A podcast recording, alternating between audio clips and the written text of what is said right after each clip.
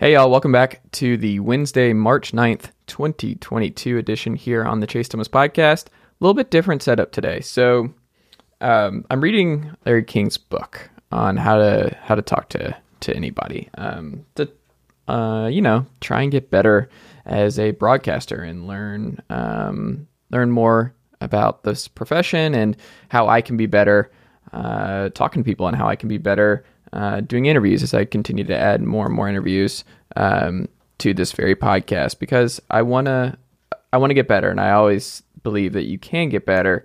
Um, I'm not even going to edit this. I'm not going to edit uh, just how I'm thinking out loud a little bit here, uh, a little bit different uh, to start this this episode. But the reason I bring up the fact that I'm reading uh, Larry King's book, um, who I just I've watched so many different interviews he's done over the years, the amount of time I've spent um, studying the way he talks to people, the way he he initiates conversations, the way he delivers questions. Um, I don't know. I think uh, you can always you should start by learning from the best, and I, I still think he's he's probably the best in that regard. So um, I wanna I wanna learn. I wanna get better. And one of the things he talked about when he first got into broadcasting was he just said uh, when he got put in um, in Miami and uh, he he froze and uh, he didn't say a word when he first went on the went on the radio when he was he was really young and just froze and didn't say anything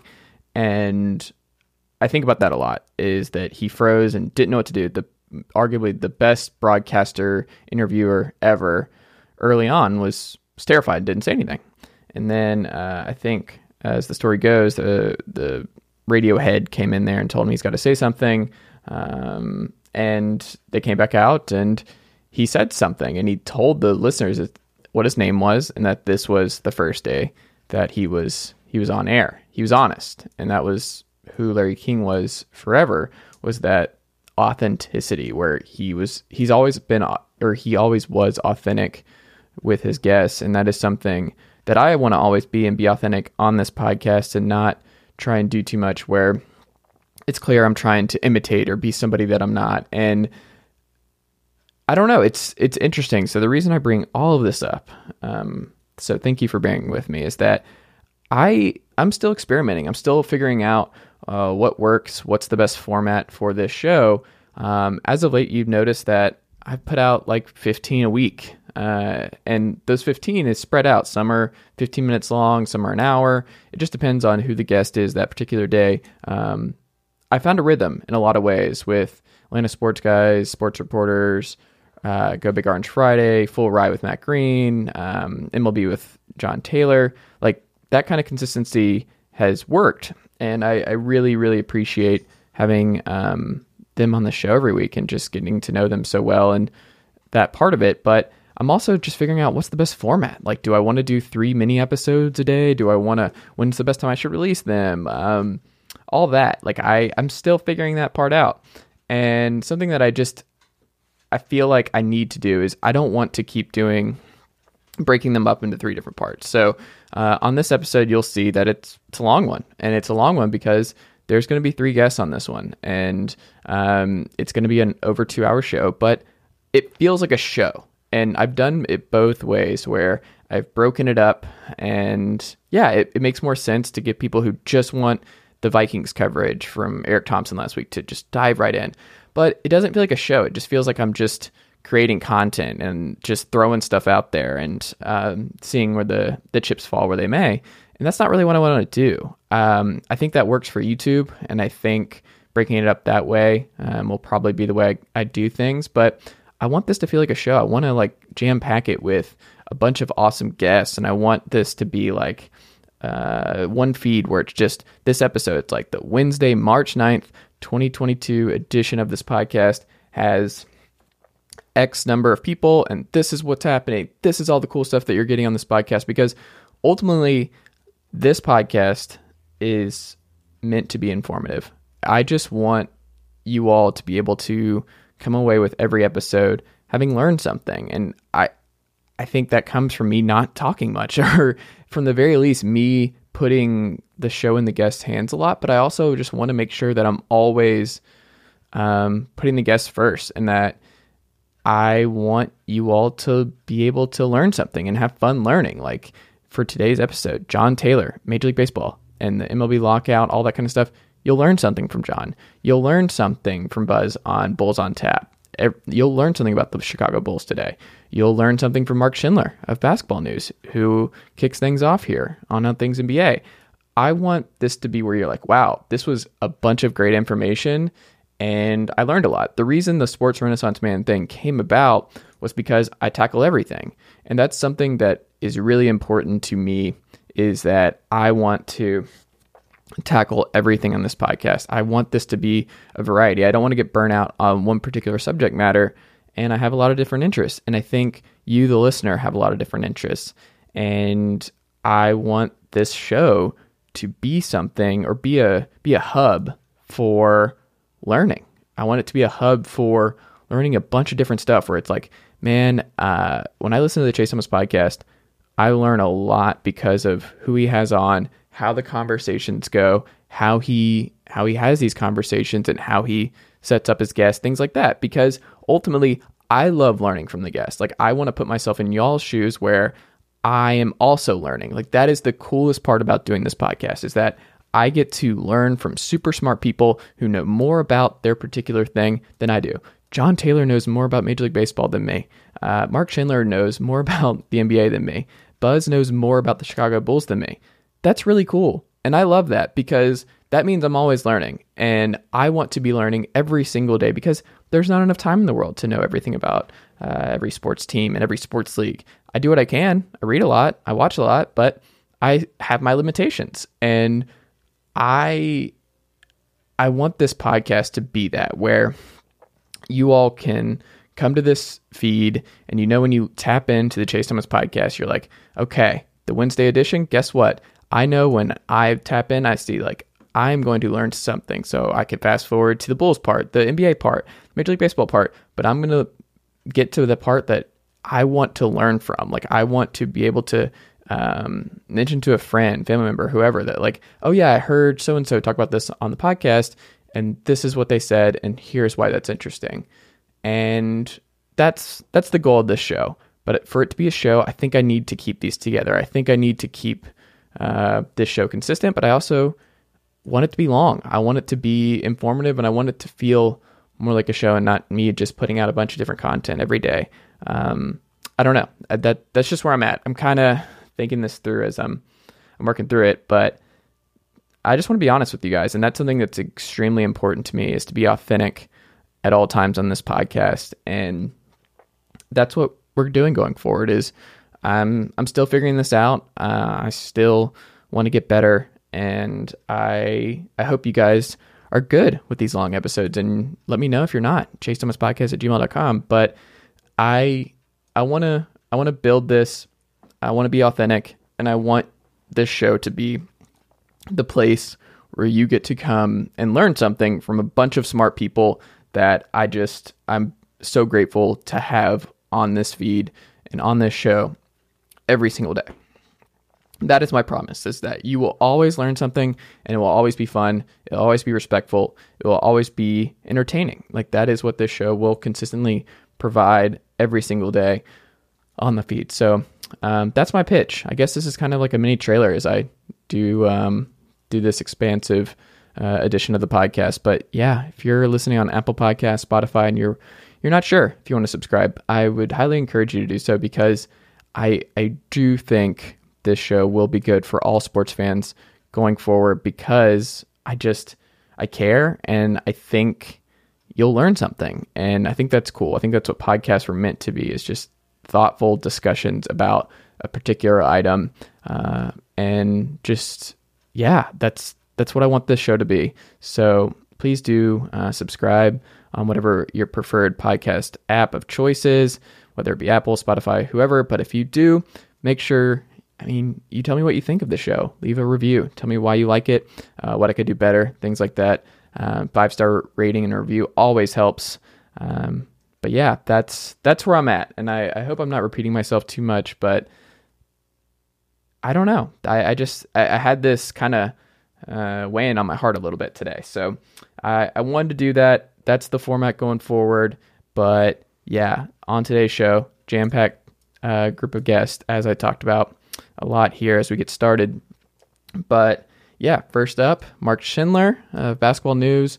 Then we got uh, Buzz with Bulls on Tap, and then um, Major League Baseball with the always great Jon Tayler of Fangraphs.com. So jam packed show for you guys. Um, I promise it'll be fun. You'll learn a lot, and uh, stick around going forward and join me as I continue building this thing out. And uh, yeah, it that that's that would be awesome if uh, you guys could stick with me uh, as I keep this train moving and move to the the next step here on Blue Wire Pods and all that good stuff. So yeah, without further ado, Uncle Darren, let's go.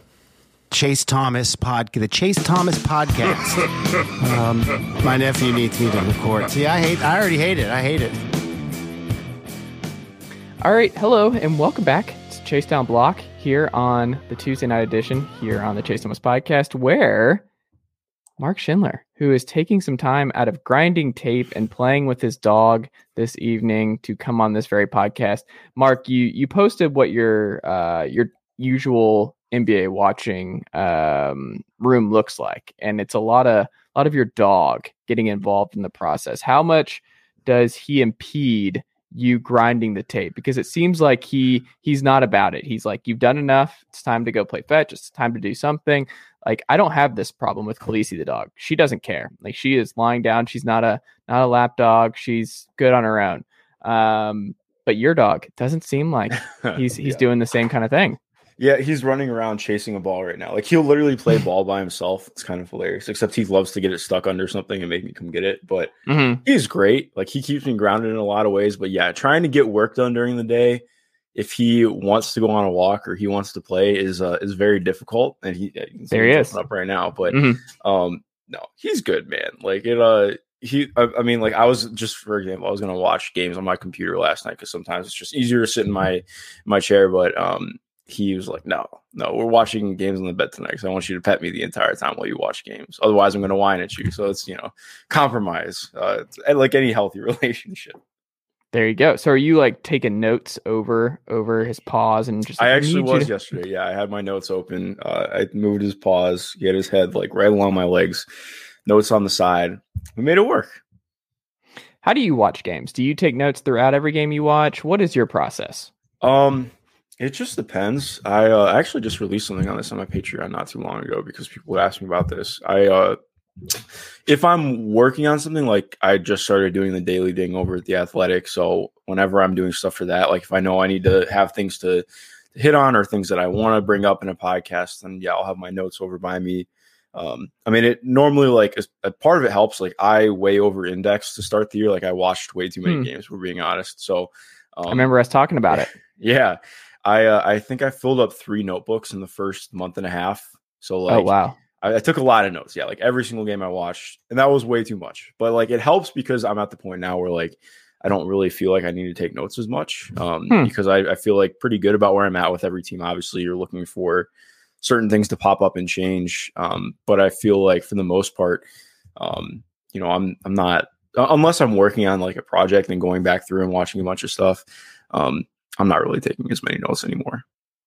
Do you stay as do you stay as aware and, and focused on the games when you don't take notes? Because for me, I just I take notes on everything I watch, but I think it's more to just stop my ADD from taking over because I just, for whatever reason, like I, I need to be able to consistently jot down notes. But it's so much easier for football, like basketball, as mm-hmm. in game is hap. Like the Hornets are a nightmare to take ga- notes from. So if I'm watching the Hornets one week, like they're just the pace is pushed. They're just doing a bunch of stuff, all kinds of crazy stuff. And I'm just like, what is Miles Bridges doing? Oh no, LaMelo Ball just did what? And uh, oh look, there's PJ Washington doing what he does best in the corner, uh, or at the top of the key, and that's nothing. PJ Washington, mm. uh, no discernible skill that I've been able to ascertain to this point. Um, shots fired at PJ Washington. I'm sorry. I'm gonna have to disagree with that one. I you, you, don't don't sign me up on that one, but I, I, can see where you're coming from. I don't know, man. He's just guys. I, I I I'm trying to think. The Hawks don't really have a player like that, but um, I don't know. He's just those kind of players would drive me nuts. I, but obviously you um, you could probably speak more to what PJ Washington does on a nightly basis um, than for me, which is, oh God, I got the ball. It's time for me to distribute the ball because I have no no need for the ball in my hands. Um, but yeah, I I don't know. I just I really do value being able to take notes and I'll look back at stuff where I'm like I, that's how I'll like pick up on like oh look they did it. Oh I just realized because I scanned back during a timeout break like oh they just ran it this player this amount of times. Interesting. And then I'll circle it for something later and I'm like oh Mm-hmm. maybe that's a trend. I I just can't watch sports without taking notes I don't think.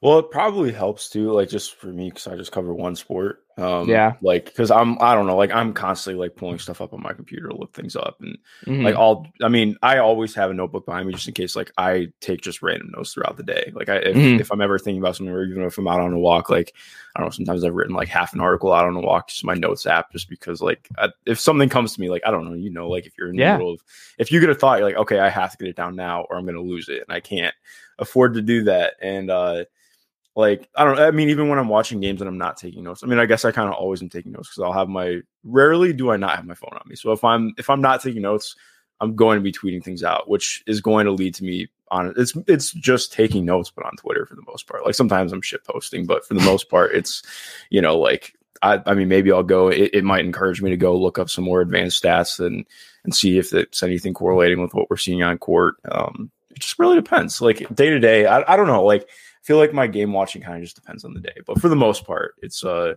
like I always have notes ready, but I'm Mhm. not always going like, you know, super hardcore with them. Okay. Um, who are you watching right now? Who have you been paying the most attention to over the last week? Over the last week, that's a great question. Um I mean, obviously I stay pretty in tune with everybody, but I think like I've I've watched a decent amount of Detroit the last week. Obviously keep up with the Pacers. I've been watching like every Pelicans game. I love the Pelicans. They've been Huh. so fun to watch recently. Just with CJ McCollum, like, has that been the difference for you in enjoyment? Uh, even I mean, I was enjoying them. I've watched a lot of them throughout the year. Honestly, like Okay. they've been really fun for me. I love Herb Jones, um, which was Everybody loves it, Herb Jones. He's fun, man. He like I. I mean, not to make it sound like I was first person on the bandwagon. but, like I liked him at Alabama. I didn't just like Mhm. him, you know, come as soon as he hit the NBA. But um, no, they're they're wild because they had such a rough start to the year. I'm trying to remember. Yeah, three and sixteen. They had three and sixteen starts to the year, and they're at 27 and 30, 37. So it doesn't sound like anything crazy, but to go from where they were at to play 500 after that has been pretty remarkable. Um, Mhm. Like Willie Green should be. I don't think he's going to be coach of the year. I don't. I don't want to say that he should be, but like I think he should be on the ballot, which sounds crazy for a team like that. But I think you come in, you know, the the awkwardness with how everything was with Zion, like not knowing if he was going to be there. It seemed like I mean, literally, they they I think David Griffin had said that they they, they were expecting him to be there. Um, like the first week, he was going to miss pre preseason, but he was going to be there the first week. That obviously did not happen. None of that has happened. Um, I can't imagine dealing with that as a rookie head coach, or just like a, co- a coach in general, like especially a player that um, that caliber, where everything is you know going to be built around him. Like, and it, more importantly too, it impacts the role players a lot. Like, I think that's something that we don't think about. Like, Huh. like Naji Marshall, really good last year. He's finally found his, his footing this year, but like without Zion in the offense, like everybody got guarded differently. Like, so instead of Naji having like seven feet of space on a closeout, okay, there are guys like three or four feet off of him, which changes up his driving lanes, changes up what happens if you do or don't take a shot. Like, um, so that was really interesting to see how they adapted with that. Their defense has been a lot better. Um, you know, pretty much since they they started, they turned things around after the three and sixteen start. They they shifted some things around defensively. Brandon, Brandon, Brand, gosh, cannot even speak today. Brandon Ingram has just been awesome. Like I am toying with the idea of him on like third team All NBA this year. He's Oh, been wow. that good. Like he's having the best passing season of his career. His defense has been a lot better. Um, they're just a they're a really fun team to watch, and I, they play Memphis in like just under an hour. So I cannot wait to watch that game tonight because two uh, two really hot teams going at it in the Southeast. That's interesting. Um, Herb Jones is a is a fan favorite, but it's also I think did I see that they've been playing two bigs? Uh, yeah, a lot of late. Jaxson Hayes at the four alongside Jonas Valanciunas. What do you think about that? I've liked it. Um, Okay. Jaxson is still kind of undersized, or not. I mean, he's like six eleven, but like Mhm. strength wise, he's he's probably only about two fifteen or two twenty. So he's had trouble dealing with true fives. Um, and just in terms of his actual mobility, like I think he surprised me a little bit with like not with his mobility, but what he can do offensively has surprised me. Like he's a guy who I think is going to be a shooter in time because he has really good touch.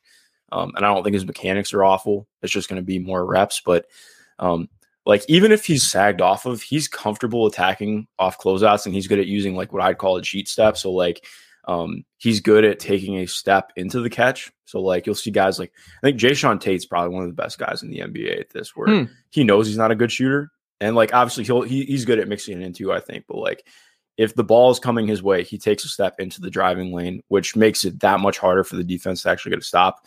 Easier to get them going backwards and and, and draw a free throw. Um, so I've liked that a lot for him. I think the defense is still kind of like it's been better. It wasn't awesome between him and Jonas at first. Um, but I think as Jaxson's kind of reined himself in a little bit more and gotten better at just being technical um, instead of you know being quite as rangy, I think it's looked really good. So I'm I'm, I'm excited by it. Um, I don't know how sustainable it is in like a playoff series or anything, but they can worry about it when they get there. So, what do you think their best lineup will be when they do get Zion back? What do you think is the the right mixture of five? And do you do you worry about what this will do for Brandon Ingram getting Zion back in there and just the amount of oxygen that he'll take up on offense? Because you mentioned the defense and the passing, so maybe this will be good for him, where it's like the the offensive usage in terms of just shot creation will not uh, be as big of a thing for Brandon Ingram because I want to say what was Zion's usage rate last year? It was like something thirty, wasn't it? Thirty yeah, plus. I, I want to thirty.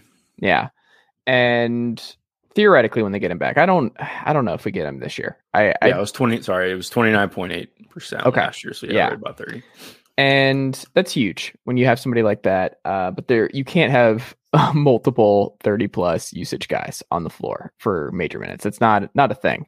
Um, it's part of the things that uh, Dallas and Atlanta deal with, that Memphis deals with a little bit with Ja, and um, it makes life easier for role players, but it makes life complicated for guys who might be on that tier two, but could be on that tier one all NBA type players.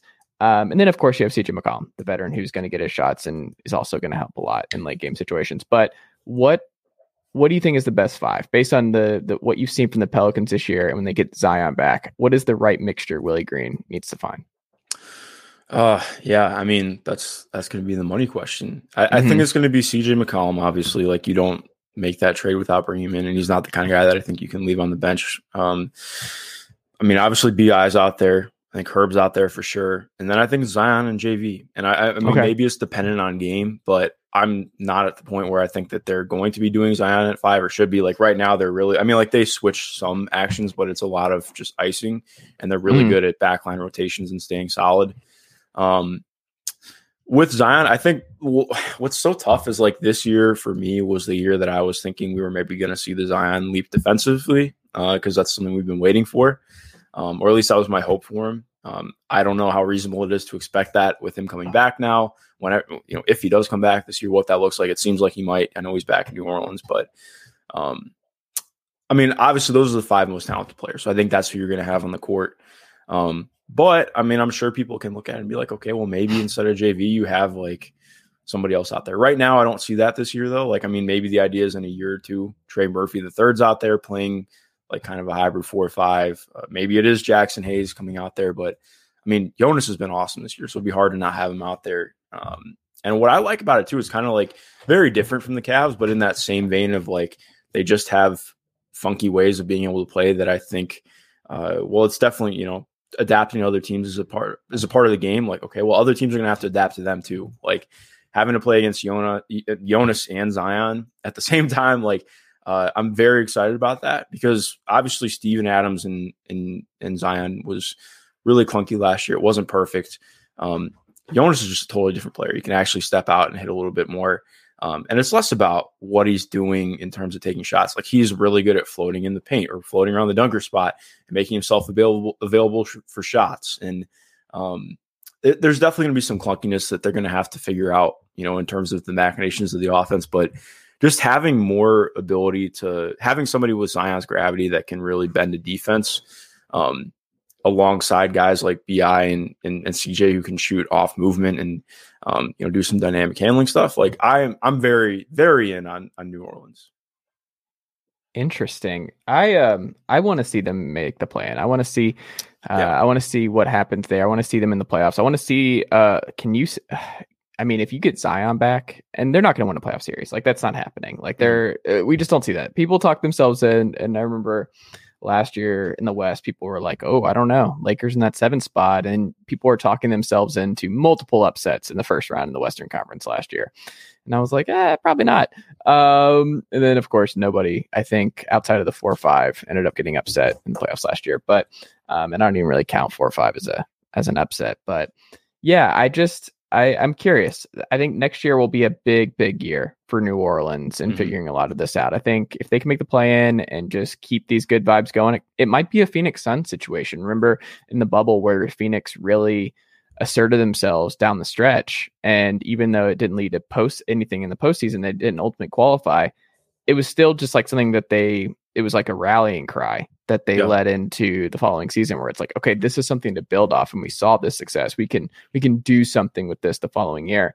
And i think a healthy zion with brandon ingram cj mccollum in this group like i don't think there's any reason to to doubt them being able to shoot up into the memphis type territory that memphis has found themselves in right um, I don't know if I'm quite there. Like, I think it's going to depend on a lot of outlier um, play on the roster. But I mean, it is reasonable to say if Zion was there and and things go how they go. I mean, they're they're above 500 right now, in my opinion. Like, I mean, they're one game back from the Lakers right now because they've been playing that one. Lakers been that bad, but um, like I, I totally agree with you. That's part of where um, you know, I used to think a lot differently about how to handle the end of a season, but it's a lot more nuanced and more of a balancing act than I think some people make it out to be. Like, you know, yes, you want your team to get the best possible draft pick, but also you're not I mean, you're carrying over a lot of that to the next year. You can't just end the year with with this terrible momentum. And not that I think I think momentum is a is an odd word to apply to sports sometimes, but like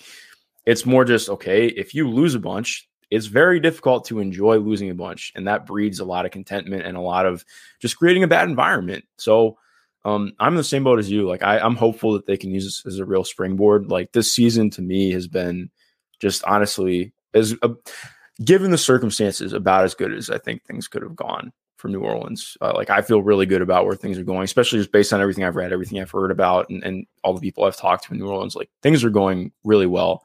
Um, like I think uh, I, it sounds like a, a, trope, but like just looking at the day of the trade deadline when Josh Hart and Nickeil Alexander Walker stayed back in New Orleans to, to go to one last game and like stay and like just like be on courtside to like send their guys off. Like that just doesn't happen in the NBA. And I, I again, I do think some of that can be overblown, but um, Willie Green is doing really great stuff there, and I, I'm very excited about their future. I uh I am too. We'll see what happens here. Um what storyline has you most intrigued right now? What uh what have you been thinking about a lot the most? Storyline. Yeah. Uh, that you've seen yeah, on NBA Twitter that you're like, "Oh, this is interesting." I guess a couple things. Like I'm really okay. intrigued by RJ Barrett's growth. Um, you know, he's really taken the reins of the offense. I, I say that after Julius Randle scored 46 last night, but um, that's been really interesting to me. Um, I mean, man. So, what, what do you think? Uh, what, what, So, in terms of RJ, though, like, what have you what have you seen? I did see today on Twitter. I try to uh, limit uh, my Twitter stuff, but I yep. did see that people were dunking on this Knicks fan who is uh, who posted how many six eight wings can do what Cam Reddish did in this video, and it was just um, a, a, simple drive to the basket, and it was just uh, I don't know if you saw that, but basically it was something that I've seen a lot in Atlanta. I did see some, that. Oh, yeah, that was with Cam Reddish. Um, mm-hmm. That was uh, that was funny. Um, it was um, funny, but like yeah. the Cam RJ, the Duke guys, and I don't know, like have I don't. You tell me. You tell me what I should think about RJ Barrett and uh, even Cam, based on what you've seen so far, because it's been pretty limited what we've been able to see from Cam in New York. But RJ, do you think is he is he moving up to a different tier? Is he is he in that Brandon Ingram type zone where it's like you could eventually see him as a number two on a really good team, or is there a, a higher ceiling for him? Like what what has changed with him down the stretch this year? Well, I mean, a lot of it has just been more reps on the ball for RJ. Like that's been extremely important for what he's doing. Um, he's taking more threes, doing more stuff as a pull up guy, and most importantly, he's getting to the line of them. Like just since um, looking back to the 31st, which is when I think you really start to see a ramp up in his usage. Like he's taken no less than 13 shots over the last 26 games, which doesn't sound like a lot, but compared to you know what he was looking like earlier this year and even at times last year, like that's that's a massive step up. Um, so he's averaging 19 shots per game over wow. his last 26 games. Yeah, um, 24 points, six boards, four assists, um, and getting to the line seven times. Like that is the biggest thing for him because uh, to the best way to explain it, like RJ is a very stiff athlete. Like I'm trying to think of uh, like an, an NFL comp for people, but like um, he just doesn't have a lot of bend in his lower body. So like he has real power and not really a lot of burst though. So he's more strength based. Like he's not going to get great first steps on anybody. His handle's pretty solid, but not like anything that's going to blow you away. So a lot of what he has to do is relying on angles and strength to get downhill. Um, the issue for him is okay. Well, when you aren't able to create separation like that, or your separation is more based on angles and and having slivers of space, it's a lot harder to actually finish those looks. And he, to be fair, like he does not have great touch around the rim. Um, and that's you know that's a thing that's been a problem for him, and is going to be something he's trying to work on uh, as the game goes on. But I don't really think that's like it, this is more just my philosophy. I don't really think you can just grow touch. Like we've seen yeah. guys get better at finishing and, and you know becoming shooters, but um, you know it's very hard to just develop somebody into like a 45% floater guy. Like and RJ is very far away from that right now. That, and that's not the cap him, but just okay, if he doesn't have that mode of offense, then it's a lot harder to see him being a, a more of a primary guy. Um, I do think. How does like, he drop fouls? How does he? How has he been doing it? Like what? He's actually biggest... started to bring some craft in. Like so, he's doing okay. some some off arm stuff to. That he like, I mean, he'll he'll do the rip through move. He's doing stuff hmm. like that. Like, and I think some people can hate it, but like, it's a legitimate way to to to increase your scoring ability and to get to the line. And I, I mean, I, I think it's been really awesome to watch him do that because it was stuff that I wrote about last year, wanting to see him do more on drives because um, he was in like the top 10 in the league in drives per game last year, but he was one of the lowest in foul rate because he's, he, you know, he didn't have a lot of that foul craft to his game. But now he's been a lot better at seeking out contact rather than, you know, trying to float away from it and hit a harder shot. Um, so I've been really encouraged by him. Like I, I still think uh, the way that I put it is I'm like more resolute that he's not going to be like a, a primary guy. I, I, never really thought that was going to be ideal for him. I thought it was going to be more like, okay, he could be a secondary or tertiary creator on a pretty good team. Um, but now I, I, feel more confident in that um, just based on the way that he's progressing already. Interesting. I, I like that. I like that. Um, they're such a weird team to forecast though, and I have Very. no idea what what kind of offseason New York's going to have. Um, has Russ played any better of late? Has he done no. anything better? Is it still just pretty bad? Yeah, no, it's been very bad. I don't, I don't really think he's done anything, but I don't mean to be unfair. Like his uh, his wife had a really good thread uh, today that was just unfortunately needed because people have been pretty terrible about Russ. Um, but I mean, to be fair, he just he's not played well. Like uh, I do think like in some ways he's maybe tried to rein in, in, his shot selection, but a lot of it seemed like confidence too. Like you can tell it feels like he's just overthinking everything on the floor in a way that I've just never seen from Russ in my lifetime, mm-hmm. um, which is an odd thing to say considering like watched him since I was in middle school. So it's just uh it's a very odd dynamic. Um, and I, I mean, I'm mainly I'm just ready for this Lakers season to be over. I'm tired of talking about them, and I'm not. I don't mean to like you know shit on you for having me on the pod to talk with them, but I just mean like, um, I just feel almost bad for them in some ways the way that the season's gone. Not like that. I mean, they put themselves in this position, but like just some of the guys on the team who didn't have control in decision making, like this kind of sucks for them. Like, I mean, Malik Monk has had an awesome year, and nobody's talking about it because all I can talk about is like how the Lakers suck and they're not. So how is he enough. different than Charlotte? What what has Malik Monk added um, to his game in Los Angeles? Yeah, so I think he has really functioned well as a starter there. Um, he's been a lot better, just you know, off the catch, being more of a spot up guy. Like he's one of the best guard screeners in the NBA, which is a very random tool, but um, a good one. Playing alongside LeBron, like he should, again, he's shooting thirty nine percent on threes. I think he's been a little bit.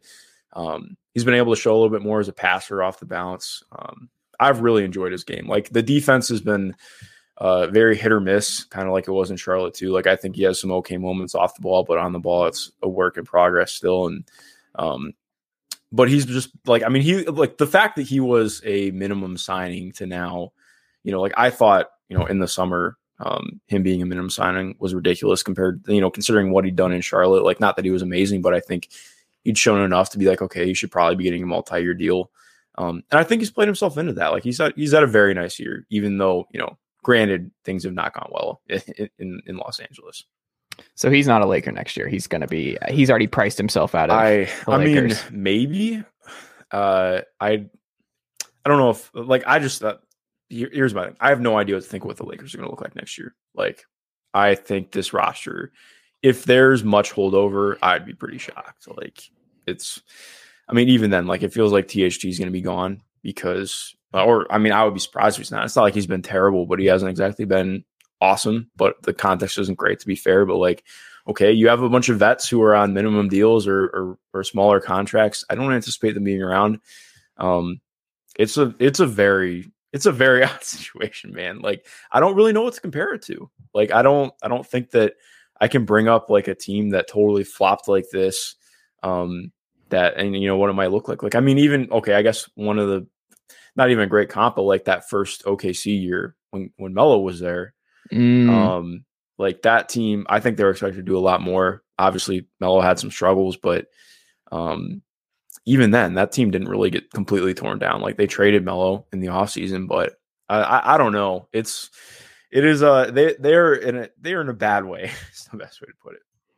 There's just no way out of it. And this was something I said before the year. I said that they I would be surprised if they made the playoffs. Like I just hope they don't make the playoffs, honestly, because I don't feel like seeing them I don't think they want to make the playoffs. I think LeBron. I mean, I, he just, he was talking about knee soreness this week, so like he could just check out. Like, what if he just doesn't play the play? And he's like, I'm just checking out and getting right and getting ready for this offseason. I don't think they want to make it. I know Anthony Davis doesn't want to play any meaningless games anymore down the stretch here. He would rather uh, get healthy, but um, Frank Vogel probably wants to keep playing, right? Because this is it for him, uh, by all accounts, based on people I talked to. But um, I don't know. I just the Lakers, there's no fix now. Like the the Westbrook trade ended any possible fix for them, and him playing the way that he has. I mean, there's just the only fix is moving AD, and you're not moving AD at this point, and you're like that's just he's your best trade asset, but he's also just integral to you contending for a title. So I don't know. The Lakers just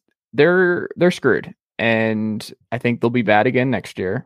And then I think when you read this stuff, man, about like Phil having like him and Jeanie talking about uh, the Westbrook stuff because that fascinates him. Rambis being involved with the Lakers still. I don't know. I just I think it's going to go back to more of what we saw from the Lakers pre LeBron. I, I think this is a uh, it's going to be it's going to be bad. I, I don't think they get out of this, and I think LeBron does not finish up as a Laker. I've said that I think he ends up a Sun. I think he joins up with James Jones's group and he eventually owns the Suns. Like that is what Sarver is forced to sell, and LeBron buys into Phoenix. Not that far. I uh, I don't know. I just I don't think it ends well, but it's also just it's so interesting because you can tell LeBron is so frustrated by what's happened here because yeah.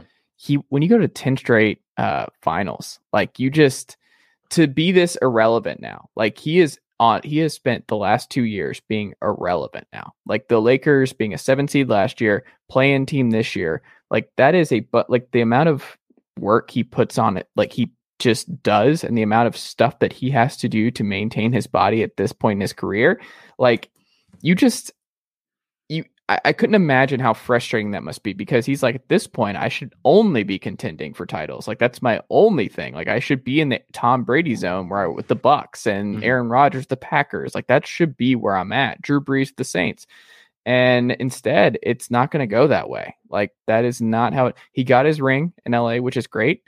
But I, I can only imagine how frustrated he must be because there's no out.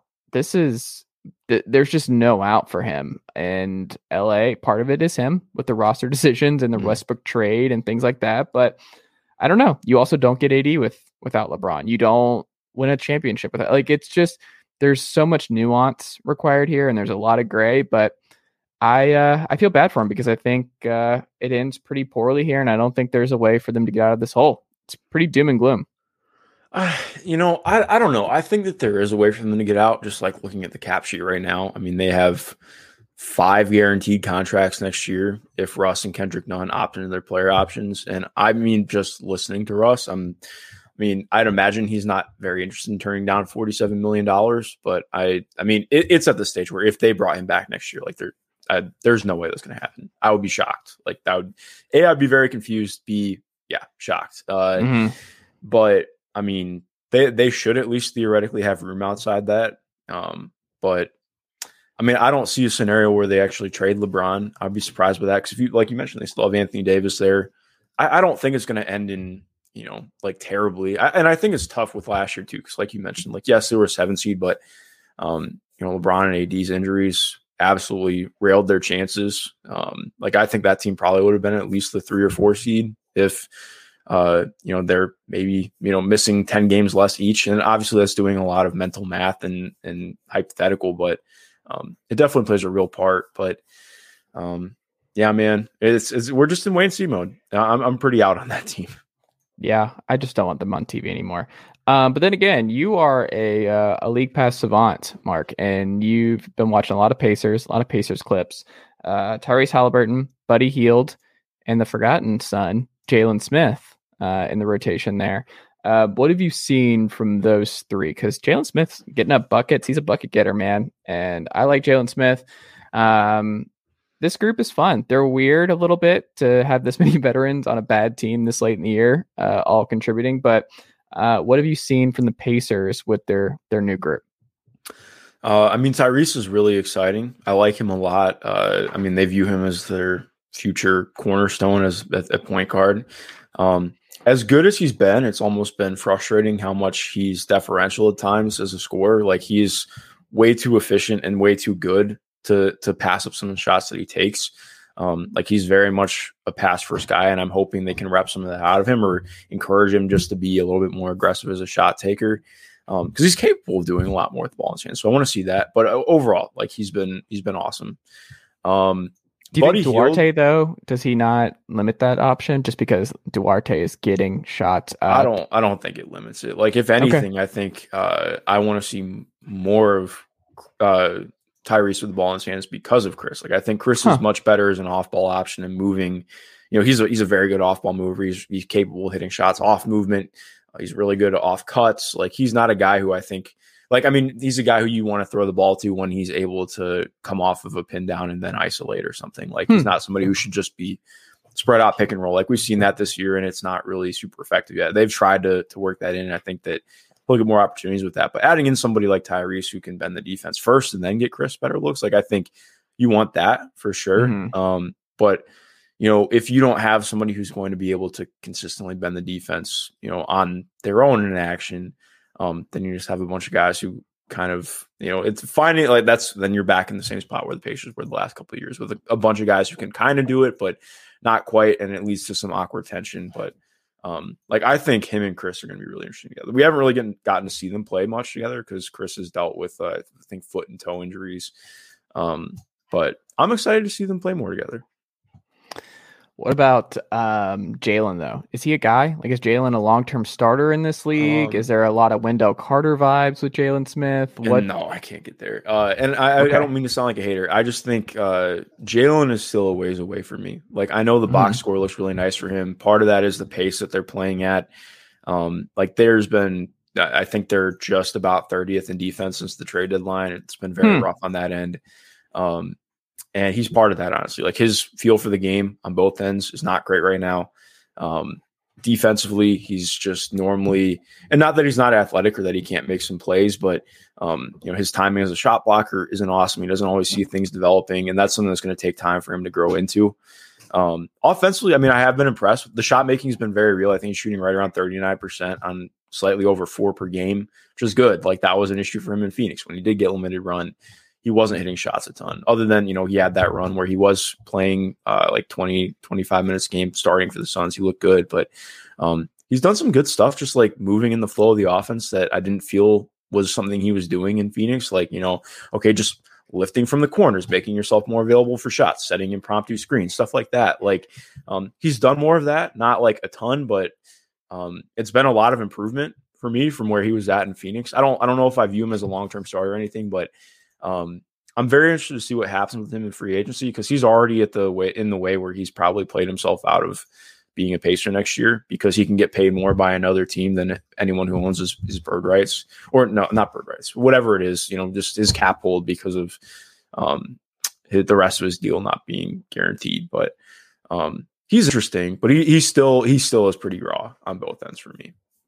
Hmm. Um, did you watch any of Oladipo's return? For Miami? I did. I did watch Oladipo's okay. return last night. So what did you what did you make? I want to combine this, the two Florida teams. What did you make of Oladipo's return, and then what you've seen from Markelle Fultz with his return in Orlando. Yeah, I mean Vic looked really good last. Like honestly, a lot better than I was expecting. Um, I don't think I obviously doesn't have his full like first step or burst back, but it was a lot better than I was thinking it was going to look. Um, he was mostly operating off the ball, but then he started to get some opportunities to to handle a few ball screens as the game went on. Um, mm-hmm. He had a pretty nice dunk late in the game, hit Jae'Sean Tate with a hezzy and and just got himself to the rim for a one handed jam, which was really nice to see. Um, hit a couple shots, which was dope. My favorite part, he drew a charge within the first 10 seconds of being in the game, which is like very much a Victor thing. So that was cool to see. He didn't look very hesitant. He didn't look contact averse, mm-hmm. um, which was something I was excited by because that's something you're always looking for with somebody coming back from, especially a lower body injury. Because um, that was kind of an issue for him in Indiana when he came back. You know, he was a little bit contact averse. You could tell he was looking more for his for his jumper. Um, I'm just in- interested to see how that looks with the rest of the guard room because Max Strus didn't play all last night. Gabe Vincent didn't play it all last night. And Gabe Vincent's been awesome this year. Like he's been very good, like totally blown me away from where he was last year. Um, so I'm interested to see what that looks like and how that plays out. Um, but overall, I mean, Vic was really impressive to me. What about Fultz? Fultz has been very fun to watch, and you can tell like the element that he brings already to that Orlando team is somebody who gets to the rim all the way. He's the best passer on the team, like pretty easily. Like there, I don't think there's much debate on that one.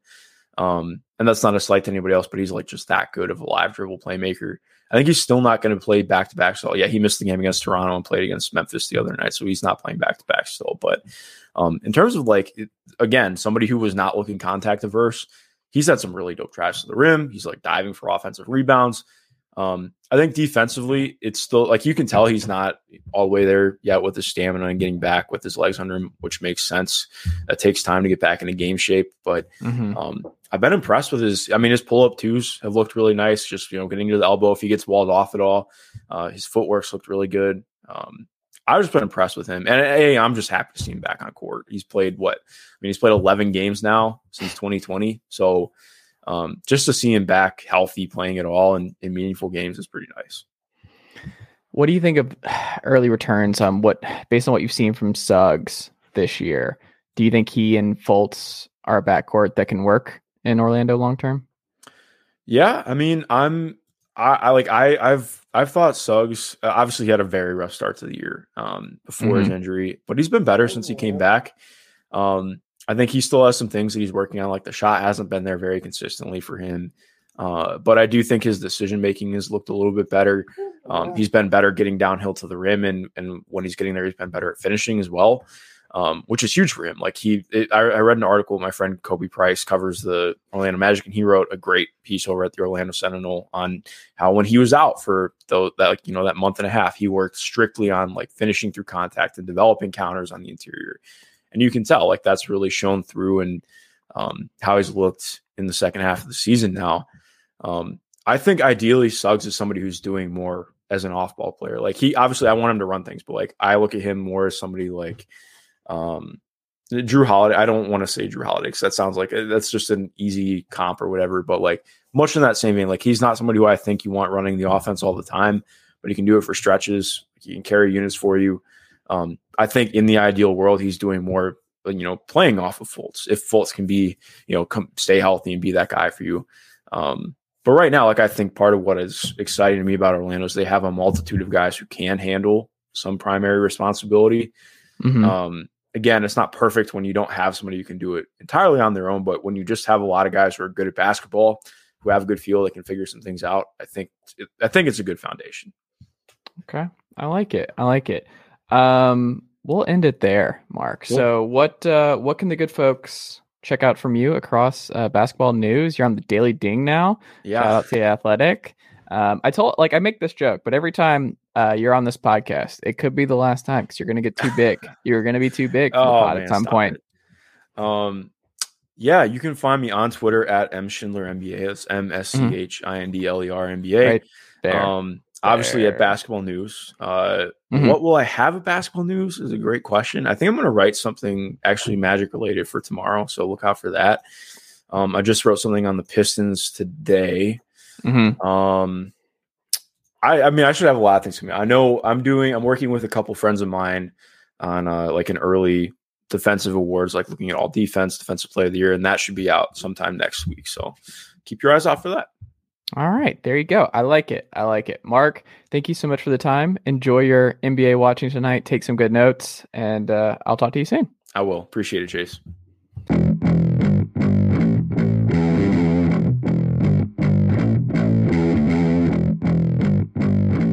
All right, the Bulls are back. The Bulls are back. People forget this, but not Buzz from Bulls on Tap. Buzz, good evening, sir. How are you? Hey man, thanks for having me. I'm excited to come on and talk some Bulls basketball with you because we're actually relevant again. So it's nice to uh, be back in that in that world of relevancy.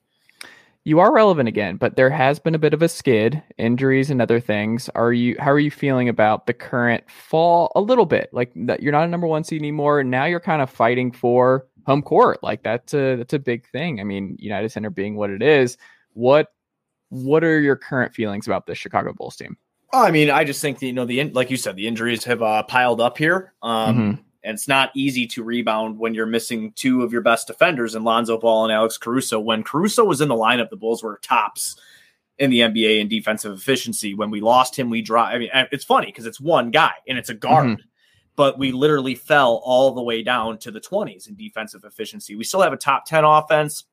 Uh, once we get these guys back, which news came out today that Caruso's supposedly being cleared for contact again, so he should be back at the end of March, or you know at least mid March, he should be back. So, um, but with the injuries, Alonzo Ball, you know Alex Caruso, I mean we we lost LaVine for a hot minute with his knee injury, which turned into back spasms. I mean, this team has fought a lot of adversity. And what people don't realize, it feels like two seasons within one, because at the beginning of the year, we were losing all these guys due to COVID.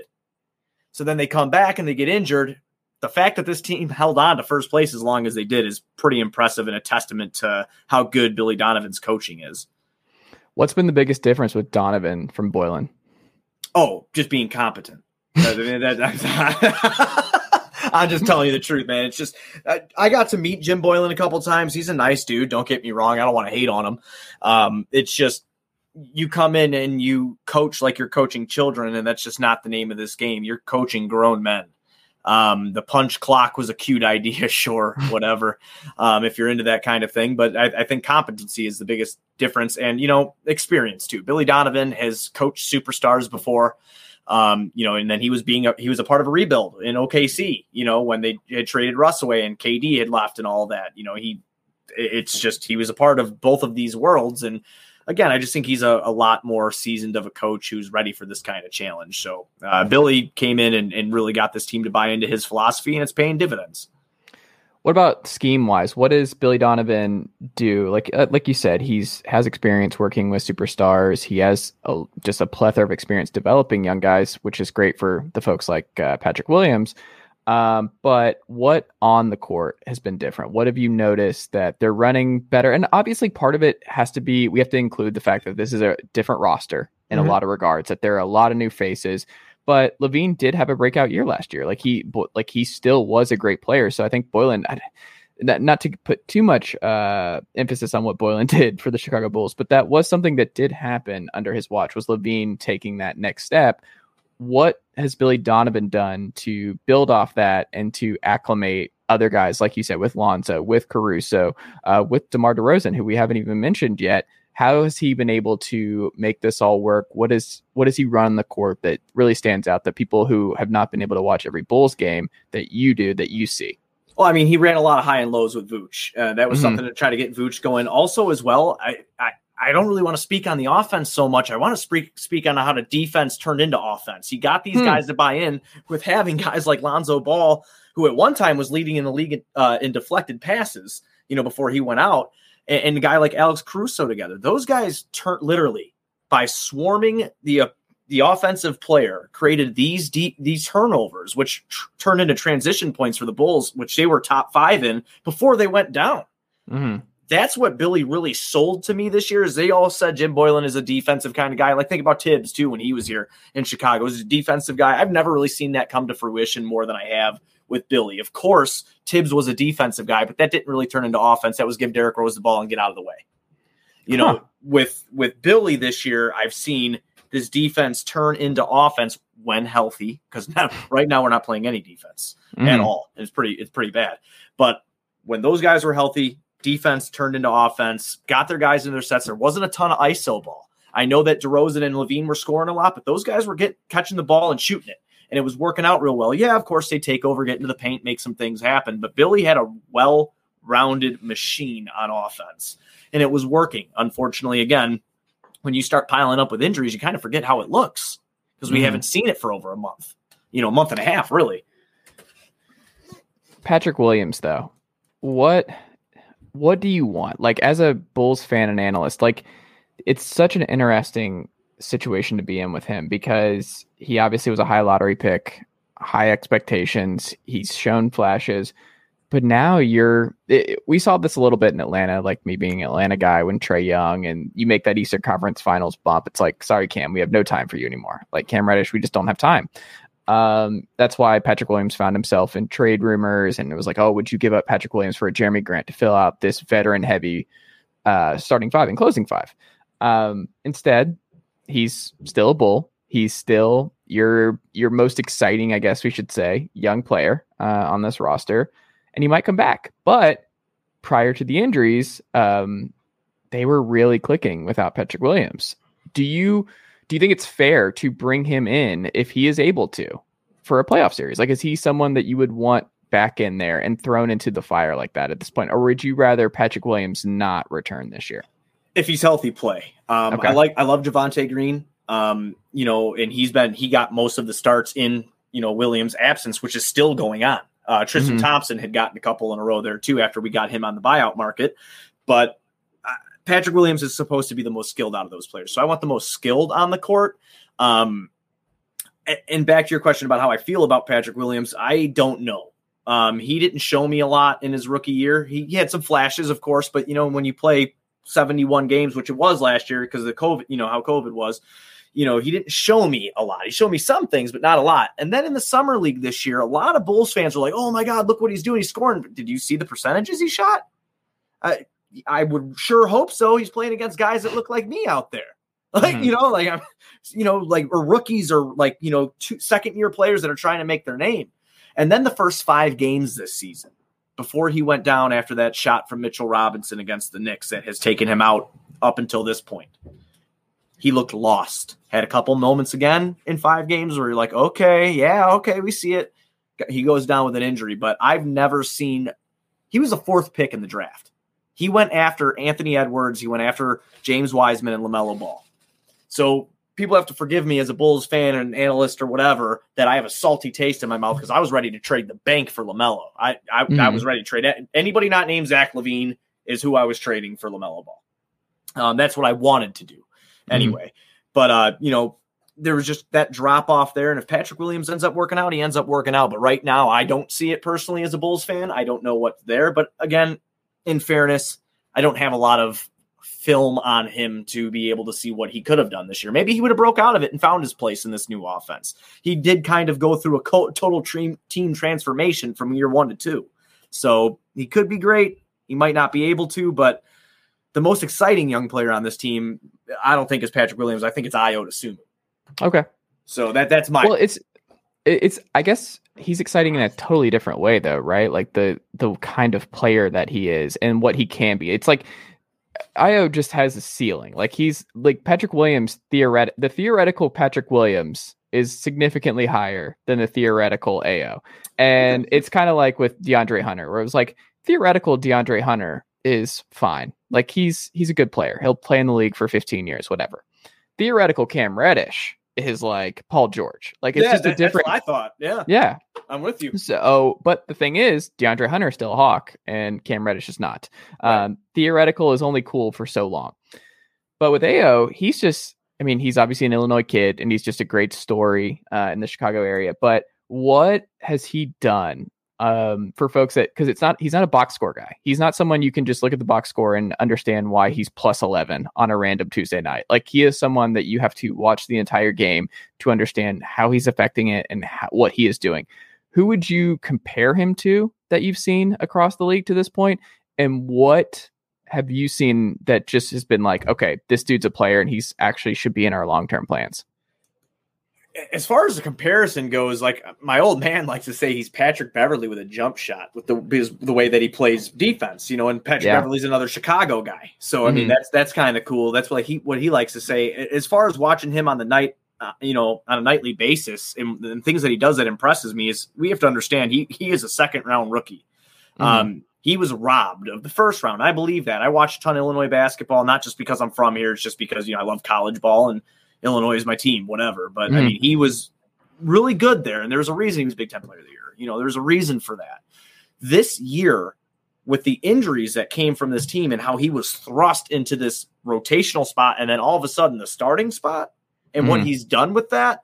He's got like three or four double doubles to his name as a rookie. He's playing alongside guys like DeMar DeRozan and Zach LaVine helping them win ball games, and he's doing the things, little things that Lonzo and Caruso kind of did too by playing that defense. He's obviously not as good as them yet, and maybe he will be one day. Um, another big thing about him too is I think that he was a really sneaky shooter for a lot of people because I I was not you know deemed a three point shooter when he was in college by any means necessary. And this kid is shooting forty percent from three on two point three attempts per game.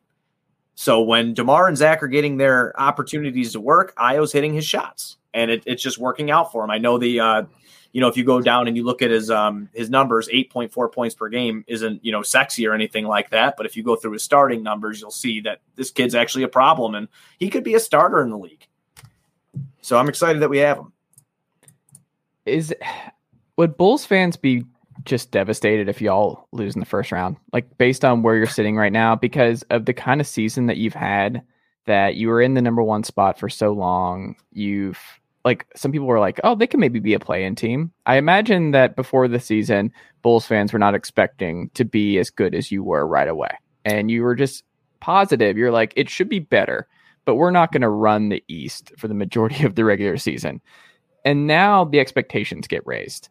And not to bring everything back to Atlanta, but this is something that happened this year with the Hawks, where you go to the Eastern Conference Finals when you're not supposed to, and then you have the season from hell, and now it's just like the sky is falling, and so no one's happy. There's not one happy Atlanta Hawk right fan right now, and I just wonder, like, if you don't win a first round playoff series, especially with just the De- DeMar DeRozan stuff and just how much fun and how incredible of a story it's been for them and his playoff narrative. Like we just have to talk about that. It's like DeMar DeRozan's playoff history is that like I am just so fascinated by what happens with Chicago in the postseason because the East is a bloodbath and it's going to require nuance. Like the East is not like the West this year, where the West is top four seeds are all going to win. It, it, there's a huge discrepancy between the top half and the bottom half. In the East, I mean, you have Brooklyn sitting there at the bottom. You They're have the play-in. yeah, like that's the playing, man. It's nuts. The Hawks could get in there, and the yeah. Hawks with a healthy Hawks team down, like they, no one wants to play Trae Young in a seven game series. Like they still don't want that. Um, I, I just think there's going to require some nuance if they do go down to like a red hot Boston team, or if Philly falls down a little bit, or I mean Cleveland in a bloodbath series. I think Cleveland would probably hurt the most um, if they were to lose a first round series. But I don't know what what what do what is your perspective and what are the fans' perspective about that possibility? Total disclosure, I'm a homer, like to the max. So just I thought that they were going to be way better this year. Listen, when you have talent okay. like Vucevic, DeRozan, and LaVine on the court after LaVine's year last year, and the, the DeRozan hate was misplaced. Go look at his numbers in San Antonio. Dude was doing things over there too. It's just not was on a big scale. He didn't have ta- a ton of talent around. Mm-hmm. You know, it is what it is. It's just the truth. I didn't think he'd be a superstar, though. I'll tell you that. Like he, he mm-hmm. has played like a superstar for a majority of this year. Um, so I thought that they would be good. I thought that they were a, definitely a top six. I did not think they were a playing team, and I and even putting the homer aside, I really thought that looking up and down at the roster. Um, the only thing that bothered me about the Bulls was size, and that is still plaguing us to this day. Mm-hmm. Um, is the the lack of size on the team in its entirety. Um, as far as getting into the playoffs and a first round exit being a bad thing, Well, yeah, I mean that would suck for sure. That would that's not ideal, but at the end of the day, we haven't been there since 2017. This is good experience for younger guys that are on the team. But then you also have like that's like the good, you know, angel on your shoulder. Then here's like the demon on your shoulder. It's like, wow, this sucks because Vooch is getting older, DeRozan's getting older. You don't know if you're going to get another season like this out of DeMar DeRozan again because again, I think he could be good next season. Do I think he is going to be great within MVP consideration? I, I wouldn't put money on it. Let's just say that. Um, so I don't want to say a first round loss would be a total disappointment because again, you know, Zach has never made the playoffs before. You know, um, we we do have a young team, kind of. So it, it's just as a fan, I would hate it because I love that atmosphere being at United Center. Being a season ticket holder is nothing else. Like it's like nothing else. It, just being at United Center when the Bulls are winning. Um, but I, I wouldn't like want to go play in traffic if they got you know if they got bounced either. I understand the trials and tribulations they went through this season, and it's hard to rebound from that no matter what kind of team you are. And I am in the minority of Bulls fans, I think, or maybe it's not the minority, maybe it's split down the middle and half and half, that I don't think we have a true superstar on the team. Mm-hmm. I think that we have stars on the team and there's a distinct difference i'm sure you you know this you have a budding superstar on your team Mm-hmm. you have a guy like Trae Young that can go get you 40, 12 assists and four boards, and he can do it while shooting 46% from the field and like 38% from downtown. You have that guy. The Bulls don't have a guy like that. So everything needs to be clicking for them to make a deep run. It can't be this guy is struggling. That can't happen. If it happens, it ain't going to work. But I, Right. f- I fear that that's the problem already, dude. Uh, honestly, Jay, that's the problem is because Zach LaVine has said he's only at 70 or 80% right now. Bulls ain't going anywhere if that's the case. Well, now I'm curious. Um, Chicago, like you, this is a sidebar, and then we'll wrap up with DeRozan. Um, how would you rank like when they're all like at their best? You got the Sox behind you, Yeah. Sox, Bulls, Blackhawks, Bears. Mhm. In terms of atmosphere, for folks who have not experienced that in Chicago, what is how would you rank them in the building? Oh god, that's tough, man. That's a fun conversation to have though. Um I would have to say that Soldier Field when the Bears are killing it is Mhm. is that'll rock you to your core, man. Hmm. Hon- honest to God. This is a football city. Yeah, I'm a, I'm a Bears season ticket holder as well. So I mean, it, it's just that's what it. It's a football city, even though they're not my favorite team in the city. I mean, I love the Bears, but I hate them so much because they hurt me constantly. Mhm. But that stadium is is rocking. The United Center was selling out even when we sucked, right. and was You're always, always at number one. Yeah, yeah, and was always rocking. So I would have to say that. And then the White Sox, I would say they have the most devoted fan base, even though it's small. It's Mhm. very small. It doesn't sell out the stadium. It's very small. But that fan base, I feel like, is the most passionate about their team. Huh. It- it's it, it- honestly, it's very, very odd. As far as the Cubs, I won't talk about the Cubs because I'm from the South Side, so I can't. Mm-hmm. Do, I can't do that. but yeah, I would definitely say it was Bears, Bulls, Sox, probably. So Blackhawks nowhere to be found. You know, I guess when they were they were winning cups though, man. Yeah. When, when I was a kid, like I'm 30, so when I Mhm. was a kid, they weren't even on TV because the Yeah. dad wouldn't uh, put on home games. He wanted people to go, uh, whatever the first Wirtz name was. Yeah. Um, so he they were not big. Obviously, Huh. when they started winning Stanley Cups, that completely Mm-hmm. changed. But it's it's not a hockey town here. It's never been a hockey town. It's it's not a hockey town. Um, but when they were winning, of course, they had support. So yes, it was rocking at the United Center for that too. But I wouldn't say the Blackhawks. You know, for most of my childhood and my adulthood, they weren't really very popular until they started winning them Stanley Cups. So Huh. Um, I just I don't know how you do the bear stuff in November, December. I don't know how you sit outside for three like I the Chicago cold is a different type of cold. oh yeah, it hurts And your face. So you don't even like you're being from Chicago, you don't get Yeah. used to it. You don't get used to the Chicago winters.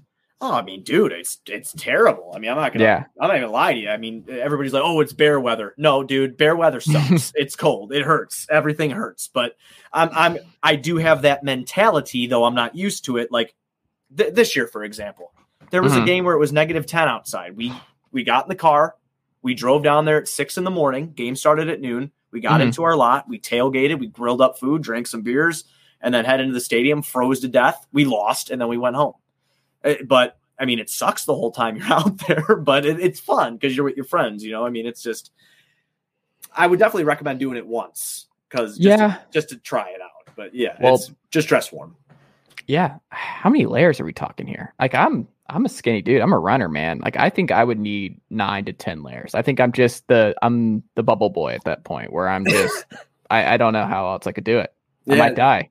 it's uh like probably you know three pairs of socks with uh, those little hot hand sticky things that you could stick on the bottom of your socks. Do those work? I've never Yeah, used them. Yes, they do, dude. Yeah, Huh. they really do. I've used them snowmobiling before. I only went snowmobiling twice actually, and I used Uh-huh. them both times. My feet were great, so I, I did Huh. it at the game and it worked.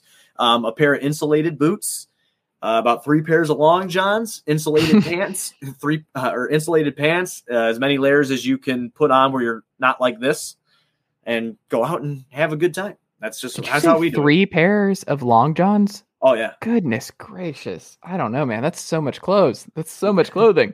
I told you. Uh, it sucked. It's- it there you fun. Um, we'll end on this. Um, DeRozan though, Yeah. MVP type season. For someone like you who've watched every game, what has he done that's transformed this Bulls offense? That's led them, especially in uh, LaVine's absence. What has made this season so special for DeRozan for for you and for Bulls fans? I want to say for Bulls fans, it's the chip on the shoulder mentality. Listen, Mhm. DeRozan, DeRozan has kind of had a rough time after he got traded from Toronto and Kawhi went there first year. Kawhi's there. What do they do? They win a title. Yeah. Then he gets banished to San Antonio for a little bit. Doesn't really go the way he wants it to go. He's not getting recognition there. I feel like a lot of chip on the shoulder type stuff with DeMar DeRozan. So of course that this city is going to embrace that.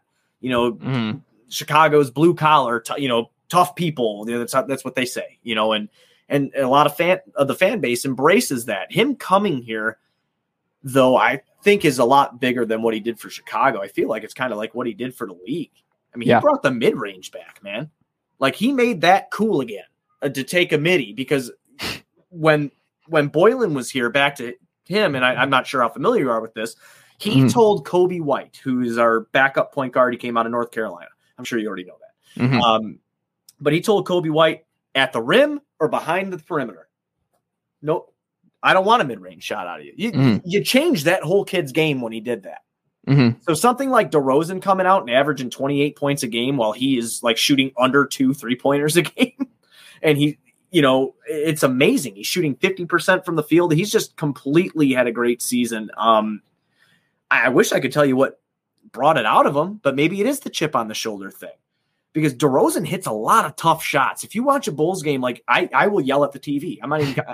I, I'll be like, dude, why are you, why are you Kobeing on him right now? Mhm. and he just it just goes in and you're like okay well now i can't really be mad about it because it went in and just consistently over and over again it's just what he's done all year and plus you know the, the veteran leadership out of him the, he's been around the block he's been in the playoffs he's played with all-star teammates before i really think that that helped and with the younger players on this team i think they gravitated towards him another guy to bring up again Ayo Ayo and him are very close he went to Ayo's Huh. jer- yeah he went to Ayo's uh, jersey retirement ceremony at the University of Illinois this season. They've been spotted working out together. Const- they're together all the time. So I think that was a big thing that Demar did was bring these teammates under his wing. I think that that gave them confidence and him confidence to you know do something special. And and, and we've watched it this year in the 61 games that he's played. Interesting. I uh it's a great story and like you said bringing the mid range back and he's just I like diversity in my NBA. I like diversity in my sports leagues. I like I don't like that the NFL is a fourth uh Shanahan disciples now. Like it's just a fourth the league is like running the same kind of zone uh, scheme. And it's it's cool that we're that the Bulls are different. Um and we'll see like the Eastern Conference is it just that's what I love so much. Like you have the Cavs who are playing big. You have the Cavs playing Lauri at the three, and then you have Miami, who another star who doesn't shoot threes. Jimmy Butler is takes no threes. Like that man takes he lives for hard shots and getting fouled. Like that's all he's gonna do. Yep. Um, I don't know. I just I think it's gonna be fun. The Eastern Conference playoffs are going to be a blast, and I just I can't I can't wait. Yeah, as a fan, because I know you said you're an Atlanta guy. Obviously, Yeah. I'm a Chicago guy, but as a fan of the NBA and basketball in general, Mhm. like I have to just piggyback off what you said. I am so excited to watch the Eastern Conference playoffs this year, especially for people like you and I, where the East has sucked for the Mm-hmm. Yes. majority of. I mean, what the 2000s? I mean, they were just Yes. not, it was not good at all, and now you kind of watch that whole thing flip. And not that I mean, I care. I want to watch good Western Conference basketball too, but Mhm. it's it's it's cool that our teams are in this conference that's a powerhouse. So if Yes. you're able to get past one of them, I feel like it makes the pie a bit sweeter if you actually reach the mountaintop, you know? Right. Like I'm more. It, it probably goes for me like first round East and then second round West. Like I want to see Grizz Warriors. I want to see Mm-hmm. Yeah, Suns. Luka versus Steph potentially in round two. Like I want to see something like that. Like that is more interesting to me. I, I just need to simulate the the first round out west. Um, yeah. Buzz, what can the good folks check out from you and the good folks over there on the Bulls podcast and uh, everything else that you got coming out this week?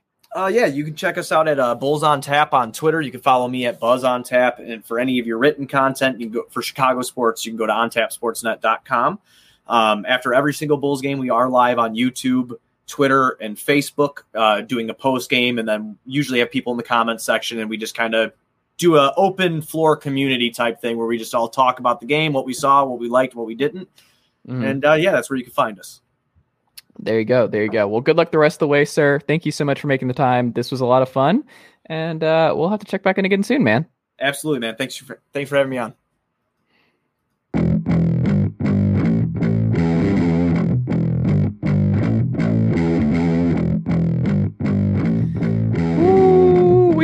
That is the first time. I just wanted like Jon. We we've done so many of these podcasts. We were just talking about this before we started recording. That I've I I said some things that uh, no other humans ever said, and I wanted to make a sound to start this podcast that I've never done, and that I don't know if anyone else has ever done. Yeah, I mean, this is this is a freeing moment for you. This is a new a new moment for you. So you should just embrace it with all your strength. I, I think so. I think so. Jon Tayler, great backdrop. We're back in the New York City apartment. We got uh, the New York City skyline behind you that I'm just always jelly of every week. So we like Almost that. You've got go. that nail. Yeah, there you go. Um, you got the Boston Red Sox hat tonight. Um, no minor league baseball coverage this evening. No, I wanted I wanted to go just simple classic, especially because since you've got the your own World Series thing, I've got. Uh, I tilted the right way. too. Little 2018 World Series champions patch because I'm just I am just that level of tacky to remind like people that. around here, you know, what, what the what the score is. what did uh what happens? Like, ha- do people stop you in New York? Like, No, they- no, nobody, nobody gives a shit around here. No, that's no one. that's kind of that's a funny thing. I remember when I when I told people uh, in when I, when I got into I went to college here in New York and I told Mhm. people my high school and I told my you know friends and family all knew I was a Red Sox fan where I was going. It's always oh you better be careful the Yankees fan Red Sox.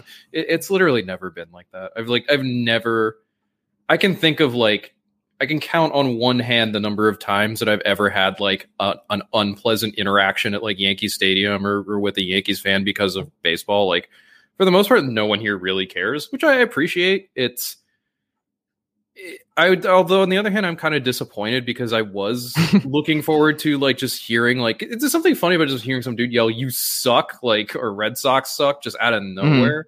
Where it's just like I, I love the idea that here people try to you know they don't even try to convince you of their point of view. They're just here to tell you that your point of view is stupid and wrong when it comes to when it comes to sports. I, I love that, and it's like I, I never really gotten any of that, you know, and that's kind of sad. Even even having been here for three Red Sox World Series wins and having the Mhm. opportunity to walk around here, you know, in Red Sox gear and everything, never really get anything.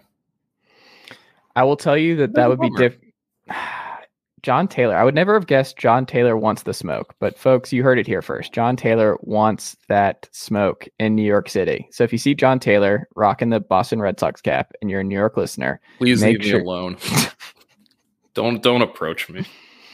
What's the weirdest New York City interaction you've ever had?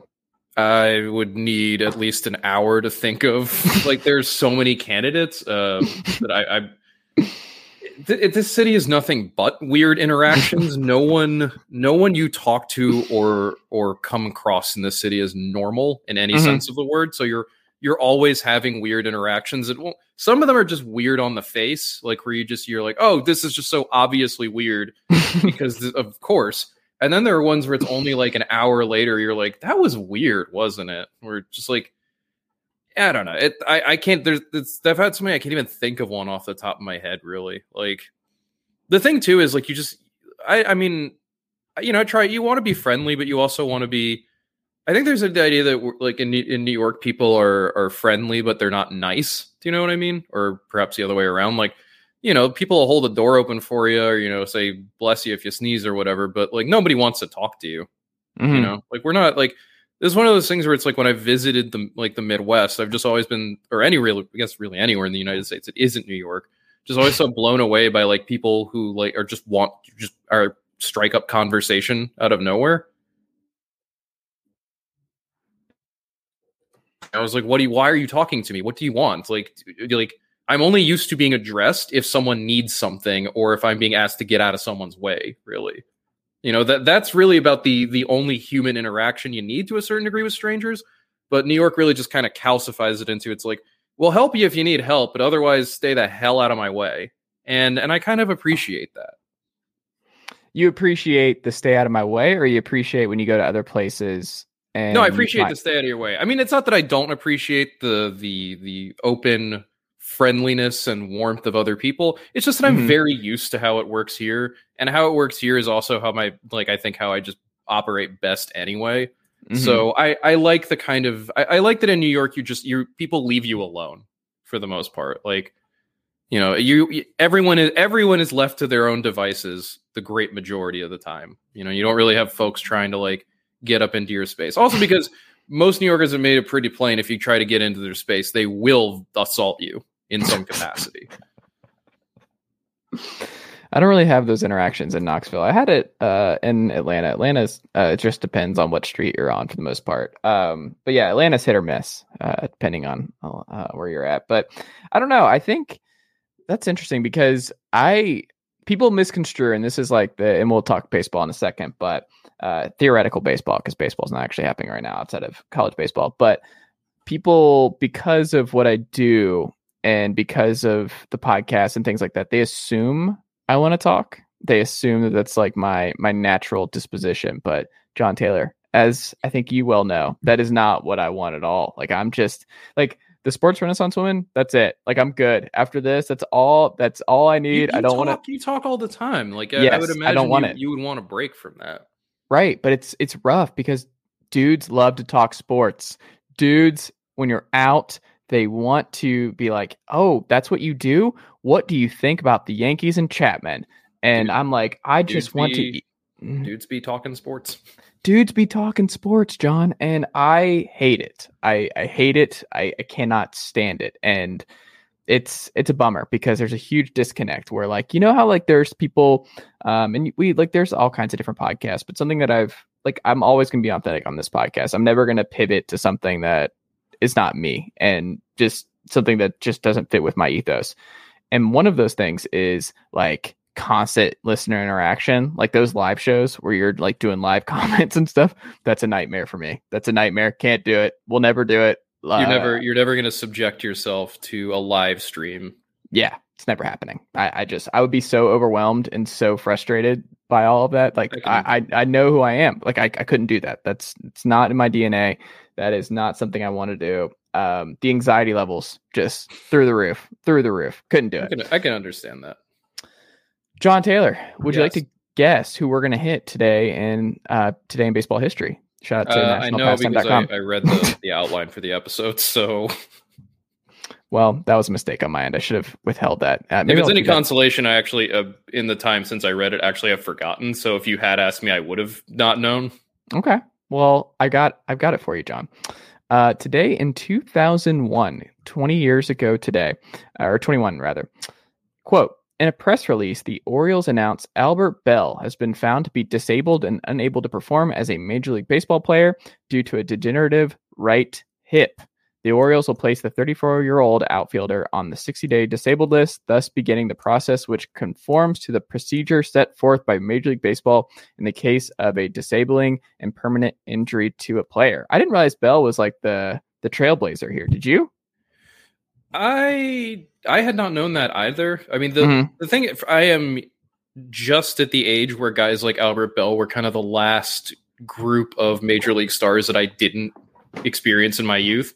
Mhm. Those dudes who had kind of gotten who started getting really big in the late 80s and the early 90s. I guess better sense of getting big. I, I missed their peak. Like I missed Albert Belle's peak Mhm. as a baseball fan because I really wasn't paying attention until about 97, 98. And by that point, you know, he was, you know, I mean, given that we're talking about something that happened three years later, he was already, you know, pretty close to the end. And by then he was way more known as Albert Belle the jerk ass with the corked bat who nobody likes, as opposed to Albert Belle, the jerk ass who nobody likes, but who's an incredibly terrifying hitter. So, yeah, but I, I had not known that that was one more of his particular contributions to baseball history. That what a fascinating and wild like career that guy had. Just all the various weird peaks and ups and downs. And the thing I do remember because I I was paying attention to baseball when that happened. I knew Belle by that point that he was you know that he had been injured and he was he was pretty close done. But I do remember it still being a surprise because I think he still had time left on his contract uh, when that happened. So I think there was a, kind of the assumption. I'm not really sure why. And you probably go back and, and think about it, but um, I think there was that assumption that Belle was just going to keep playing and just be bad, and that that was just going to be it because he was a selfish malcontent who just didn't care. Uh, and it turned out, no, actually, he was really seriously hurting and literally could not play baseball anymore. It, it's like this. Um, it's it's just funny because I was thinking about. It's not even really funny. I shouldn't say funny. It's interesting, I guess, because I mean they just did this with Chris Davis, right? Like Chris Davis just fell off a cliff, and they had so much money owed to Chris Davis, and it was like, Chris Davis, should we put him out there? Like he is actively hurting our team every day. He is out there playing for us. And Albert Belle was it was a little bit different with injuries, but I don't know. It is interesting. The Orioles were in a situation twice in the 21st century of like this guy is making a lot of money and he used to be a star and we need him to stop playing baseball because he's actively hurting He's our team. actively hurting us. uh, it's it's funny. Is I was uh, my my copy of the 2022 Baseball Prospectus Annual uh, just showed up the other day. oh, nice. Uh, I put it on screen, but it's so sitting all the Are way you over in it? there. Uh, I wrote player comments for the Mets and the A's. So Okay. Yeah, but I was just I was going through the chapters earlier, just reading through because I hadn't gotten a chance to read through it, and I had forgotten that I'd written the blurb for Khris Davis with a K, who last year uh, he would he finished off with the A's after being on the Rangers for like a month and a half. And yeah, that that kind of similar vibe. Of just like this dude three years ago was like, or however long ago was a world destroying home run force, and now he is just broken in pieces. And it's just like, yeah, Gabe just like chews up and spits those dudes out left and right. But also because I I had referenced Orioles Chris Davis in that too. So the universe just constantly bringing me Chris Davis. I don't know how to transition from Yeah, that. You- I don't you- know. I don't know where that was going necessarily, even either. Which sounds like that's also the case with the MLB MLB union negotiations. That was that was all right. There you go. Okay. There you go, Jon Tayler. Um, yeah, the latest with MLB union stuff. Um, more games. Like, I guess, are we getting another series canceled? I haven't checked uh, Twitter. The Well, MLB suggested today, Tuesday, was going to be their next deadline. In terms Right. of if we, there is no deal agreed to by tonight, there will be further cancellations of games. Uh, the carrot they were dangling there with the very large stick attached was that if there is no deal struck by tonight, any games canceled meant that there would be no possibility of a 162 game season. I guess they would have filled in the games we've already lost from the first two series being canceled somewhere else. That's not something the league can decide unilaterally. um, schedule the, the schedule needs to be collectively bargained, as does, and this is also extremely important. Uh, the players pay in terms of you know whether or not they get paid for games essentially that are not played. So no deal tonight, and I would I would imagine that barring something very strange, that there probably won't be a deal because I just I don't see where. And we can get into this later, but as- assuming there is not a deal tonight, I, I guess better to say the negotiations are about to get a lot more complicated because then we're going to start talking about how many games do we play this season? Do we try to play all 162? And MLB is right. At a certain point, 162 is going to be just impossible because of the the sheer just just because of the calendar. There's just not enough time left to play baseball.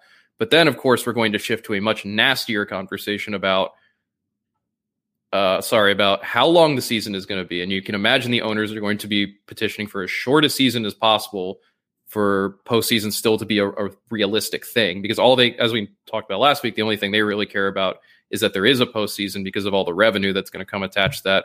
Uh, if there's an expanded postseason, thanks to the TV rights they've already sold to ESPN for that round.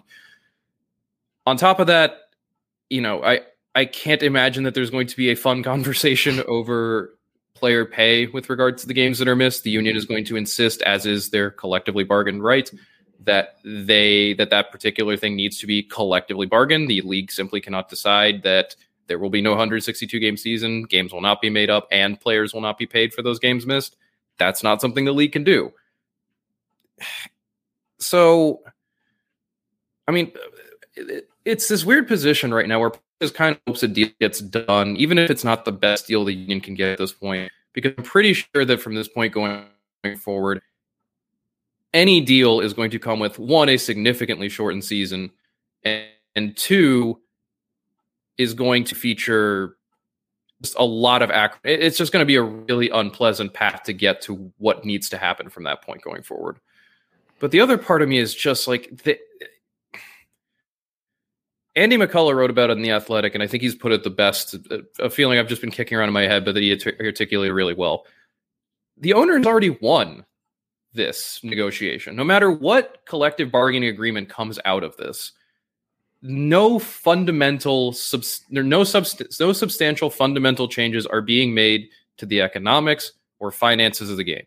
Free agency is still going to take six years arbitration still is going to take uh, three years to get to, except for except for some who get there a little earlier. And maybe that maybe that group of players will be a little bigger, and now there will be possibly some money to give to guys who are good within those first three years is just like a bonus, which is just so. If nothing else, just feels patronizing. But I, I get it. Like, but free agency is still the same. Arbitration is still the same. You know, a draft lottery, slightly higher CBT, whatever. Like, none of those change fundamentally anything about the game itself and even the rule changes that they're looking at, most of them don't particularly.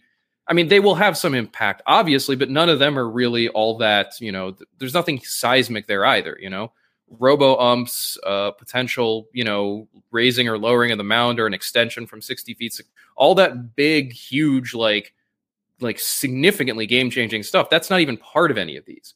But I mean, big bases, bigger bases, which is honestly a good thing. Like those are being designed mm-hmm. with safety in mind, and that's a good idea. But like at least economically, financially, the owners already won. The CB the CBA that's going to come out of this is going to be probably just like the last one with some tweaks, which is a CBA that they had already won, which was itself a copy of a CBA that they had already won. Like moreover, the players just do not have the power or the leverage to change the game if the owners simply decide that that playing games doesn't matter to them.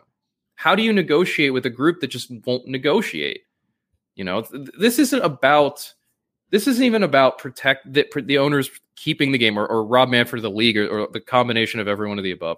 This isn't about them, you know, protecting the game from some fundamental change that's going to, you know, render it baseball like we've never seen. This is just about making sure their slice of the pie doesn't get smaller when it's already enormous. That's the only thing that matters to them. Because keep in mind, the thing that has been the largest and most consistent sticking point in all of these negotiations has been the collective bargaining tax thresholds. Mm-hmm. And we're talking about differences of like the players the players proposal starts at 238 million dollars, which would be an 18 million dollar increase from what it was last year. And that is too that is too far for the owners to go. Eighteen yeah. million extra dollars for something that two thirds of the league won't even get to, won't even come, won't even come near. That's how much we're talking about. That's it. This is this is such what makes this fight so pointless and stupid and just infuriating, I think above all else, is just that that this is just all over this is all over owners not wanting to not or this is about owners not wanting their share of revenue to go from 65% to like 58%. Yeah. That's really all this is. And they won't do even that. And so to a certain degree, I almost want to tell the, I almost want to tell the players kill the whole season. See how they put like if this is how they want if this is if this is the or better said like this is to a certain degree and I think this is going to be especially the case coming out if we come out of tonight with no deal. You know, the players have the the bargaining chips of the expanded playoffs and the international draft which are worth something, but beyond that I think we both agree there's not really a whole lot else that they have the they have power with except for a strike. Yeah. That is it's the nuclear option, but I'm I almost wonder if it's what has to happen at this point. I don't necessarily think now is the time. I don't know. I don't think it's this is the this is not the ideal time to try to reinvent MLB's economic structure for the better. But my worry is if it, if there is no attempt made now, when the hell is there ever going to be? Well, I also think I don't they, think the own, the owners aren't going to get any weaker anytime soon, especially if the new CBA is exactly the same as the old CBA. The owners, I think we've talked about this a lot, but they they won with the playoffs, like the expansion the expansion of the playoffs, and we saw that the players are warming up to a 14 team playoff and stuff like that. I mean, why? I mean, to a certain degree, like on a purely like on a pure baseball level for them, I'm sure there are a lot of guys who are like an, ex- an expanded opportunity to go to the postseason.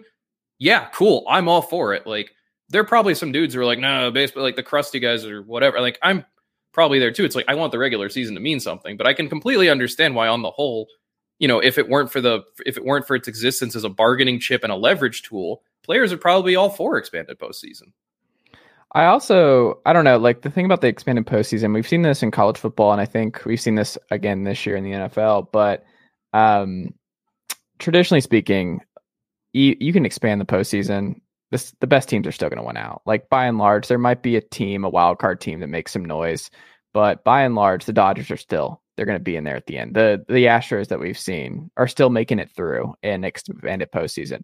I don't really worry about that. Where fans like the sky is falling of like, oh, there will be way more just the the topsy turvy where the regular season doesn't matter because those teams that won a bunch of regular season games they get ousted by a team that shouldn't have been in the playoffs to begin with. Yeah, but My that, thought on that- that already happens anyway. I mean, that's Right. That's the 2007 Rockies. That's the Yeah. 1997 I mean, was the 97 Marlins, and again the 2003 Marlins. That's the whichever whichever World Series winning Giants team it was that won the wild card. Same with that Royals team that won the wild card. Like, and everyone, well, not everyone, but those teams were for the most part fan favorites. Like people liked those teams. You know, people like upsets and they like underdogs. How I mean, is it legal to negotiate a 14 team playoff with television networks and sign a deal for a 14 team playoff when you haven't even uh signed that into a new Well, and CBA? that's- I didn't and understand other- that. And that's the other side of this too is that I I almost feel like the players need to try to if there really is this belief and I and I don't think it's untrue. It if it may not be exactly the point, but I do think it is the root of everything. That the whole point of this isn't isn't so much about the CBA or the league or anything, but about breaking the effective power of the union and making sure that they can and that from this point going forward, the league and its owners have the first and final say over whatever happens in the sport and the players are just there to exist basically. Then I, I i almost like the idea of the player strike being the being the kind of the opposite side of that because this is a group of of people both rob manfred and the owners he represents who refuse to negotiate in good faith and refuse to do things in good faith. And i think you like i think selling the playoff or selling the the television rights to a playoff round that doesn't exist yet because you're already so you, you've already determined it will that the next collective bargaining agreement will have it or else there will be no baseball. I, how are you supposed to respond to that as a player? Similarly with uh, with today's news that uh, starting this season if we do get a season uh, there are going to be two games a week now aired on friday nights it's a friday night doubleheader on apple plus which Yeah. I, I have my own independent thoughts on as just to how i feel about that which for the most part is i hate it but you hate it. I, you have a I strong mean, take? Okay. I do, but I, I just I just want to say like Hold on. Why do you have a strong take on this? What what is the what did Apple TV Oh, do to see, Jon? but My my thing mostly is that that is a deal that MLB has almost certainly been working on for quite some time. Yeah. And the rumor the the rumor is that they also are going to have a streaming deal with Peacock coming soon to take the midweek games that ESPN no longer wants to air. So they'll be putting more that'll be more revenue for them. But that which is the point I'm trying to make here is that on top of everything else, not only do they have not only have we been hearing owners and and and Randy Levine was the most recent guy to go on the radio and claim there's not enough there's not as much money as you think when they're about to get Apple money. Apple money. The richest company on the face of the earth is about to give them no strings attached money. Followed by NBC Universal giving them no strings attached money. Followed by Disney giving them no strings attached money. And on top of this, this is something that the league did not want to announce. That Apple news only came out because of app because Apple announced it as part of their whatever they call their here's a new piece of technology thing. Mhm. Like that's the only reason it was announced. MLB, I'm sure, would have ult would have and I, I this is probably part of why they wanted to get things done so breakneck too. They much would have preferred having a CBA already set in place before announcing, by the way, here are three entirely new revenue streams that are probably going to bring in close to half a billion dollars to the league all at once. It is interesting That is- too. Is Yeah. that is its own negotiation in bad faith because you're just you're constantly shifting the parameters and the context of the debate itself. That's I, I don't know how ultimately the players union works with this with unless they really do the take the drastic steps and do the big things that will change this game fundamentally. Because these are people Rob Manfred and these owners cannot be trusted to do the right thing at this point. They can only be trusted to do the thing that makes them the most money. Which is which is where the Apple the Apple Plus stuff comes from. And th- my take on that is just this. For a sport that's already experiencing declining viewership issues, that already has a, re- a reputation of being just not part of the public consciousness, how does taking two games a week off of TV, making them exclude, and this is thing, I don't necessarily think it's a bad thing to put games on streaming networks. That's a great idea. By all means, like the NFL and their Amazon with their partnership with Amazon very clearly hit upon something that every league is going to go is going to do going forward. And although, or you would know the answer to this, are those are those NFL on Amazon games exclusive to Amazon? Can you only watch them on Amazon? I'm pretty sure that's part of the Thursday night deal. Is I think they are exclusive. Like Amazon's paying a lot of money, I think, to get the exclusive because they they used to like flip it, or you could watch it on like Fox and Amazon or something. But now I'm pretty sure you have to Because have those, those Thursday night games used to be on either ESPN or NFL Network, right? Well, they like rotated. So like I think it started out like every week was different. Like it would be on Fox one week, um, ESPN one week, or whatever. And now, um, But now it's just, it's always it's always and only on Amazon. right. Okay, so MLB is following that same model, which again makes sense. The difference is, and, and part of it is just, part of it is just the scale. Like the NFL is going to pay is going to get Amazon because they want their product to be in the most households possible. Because even if it's only on Amazon Prime, if you have an Amazon subscription, you almost certainly have a Prime subscription, which means you almost certainly can watch, and you can watch it from literally friggin' anywhere. Apple Plus is something that not nearly as many people have. It is second tier subscription service which is its own problem because now you're taking two games and putting them somewhere or putting them on a platform that most people don't have. And I understand that there is that attempt where it's like, oh, maybe we'll woo over some people, you know, who are just who are Apple Plus users who just who want to watch a baseball game, which I I don't really know what the market really there is. Like, how many people are going there to watch an episode of Ted Lasso and after it's over going, you know what I really feel like watching right now is Mariners Padres. Well, see, this is why I'm not the person that that they're going after because like I'm watching the game. That's- Like who I, wants I to- I don't know who those people are. I'm I'm with you, but I'm also like I don't think I can know because the way I watch baseball, like I watch the Braves, but then I also like will pick the team that I'm keeping up with that week. So if that team happens to fall on Apple TV that week, guess who's watching Apple TV that night? But that- but That's that- me, That's yeah. that's the flip side of it. If there's a Red Sox game on a Friday night on Apple Plus, I'm not going to watch it. I'm not going to Okay. pay five dollars a month just just for the chance just to watch what is probably going to amount to three or four Red Sox games all season on a night when I might not be inside anyway. That's Hold on, the other Like, Jon, you're taking valuable content opportunities away from us because you and I could be talking about Home Before Dark, one of my favorite shows on Apple okay, TV. now now we're doing SpawnCon.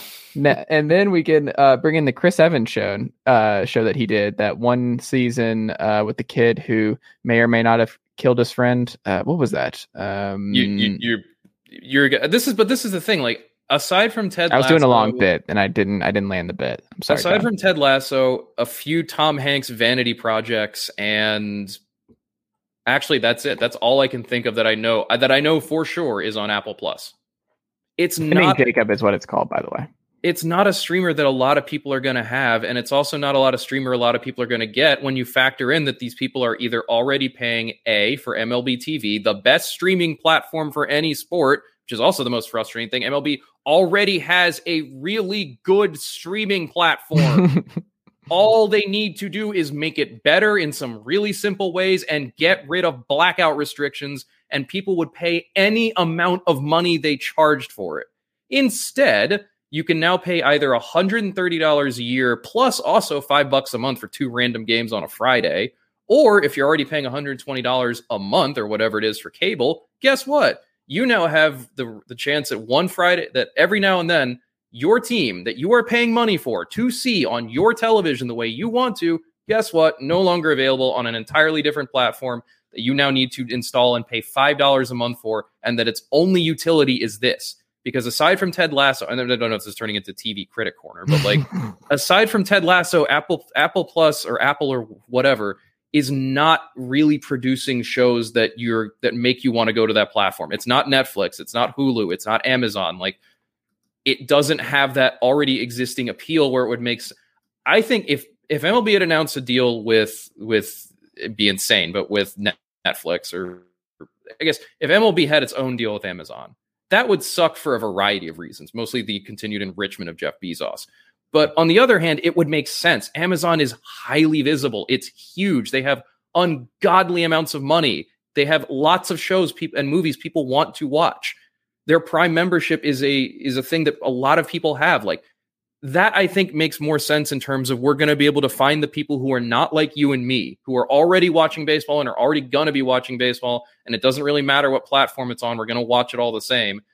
That's how you find the fans who are just like, oh, yeah, baseball. Like, I haven't thought about this in a while. Or that's where you put a marquee Friday night matchup and people go, oh, man, a Yankees Red Sox game? That sounds like a fun thing to watch literally anywhere I want on my phone or on my TV or my laptop or my iPad or what. That's good but putting on an Apple Plus is just that to me just strikes me more as Apple. Obviously, Apple wants to get into the live streaming sports game, and MLB was the most willing to take their money.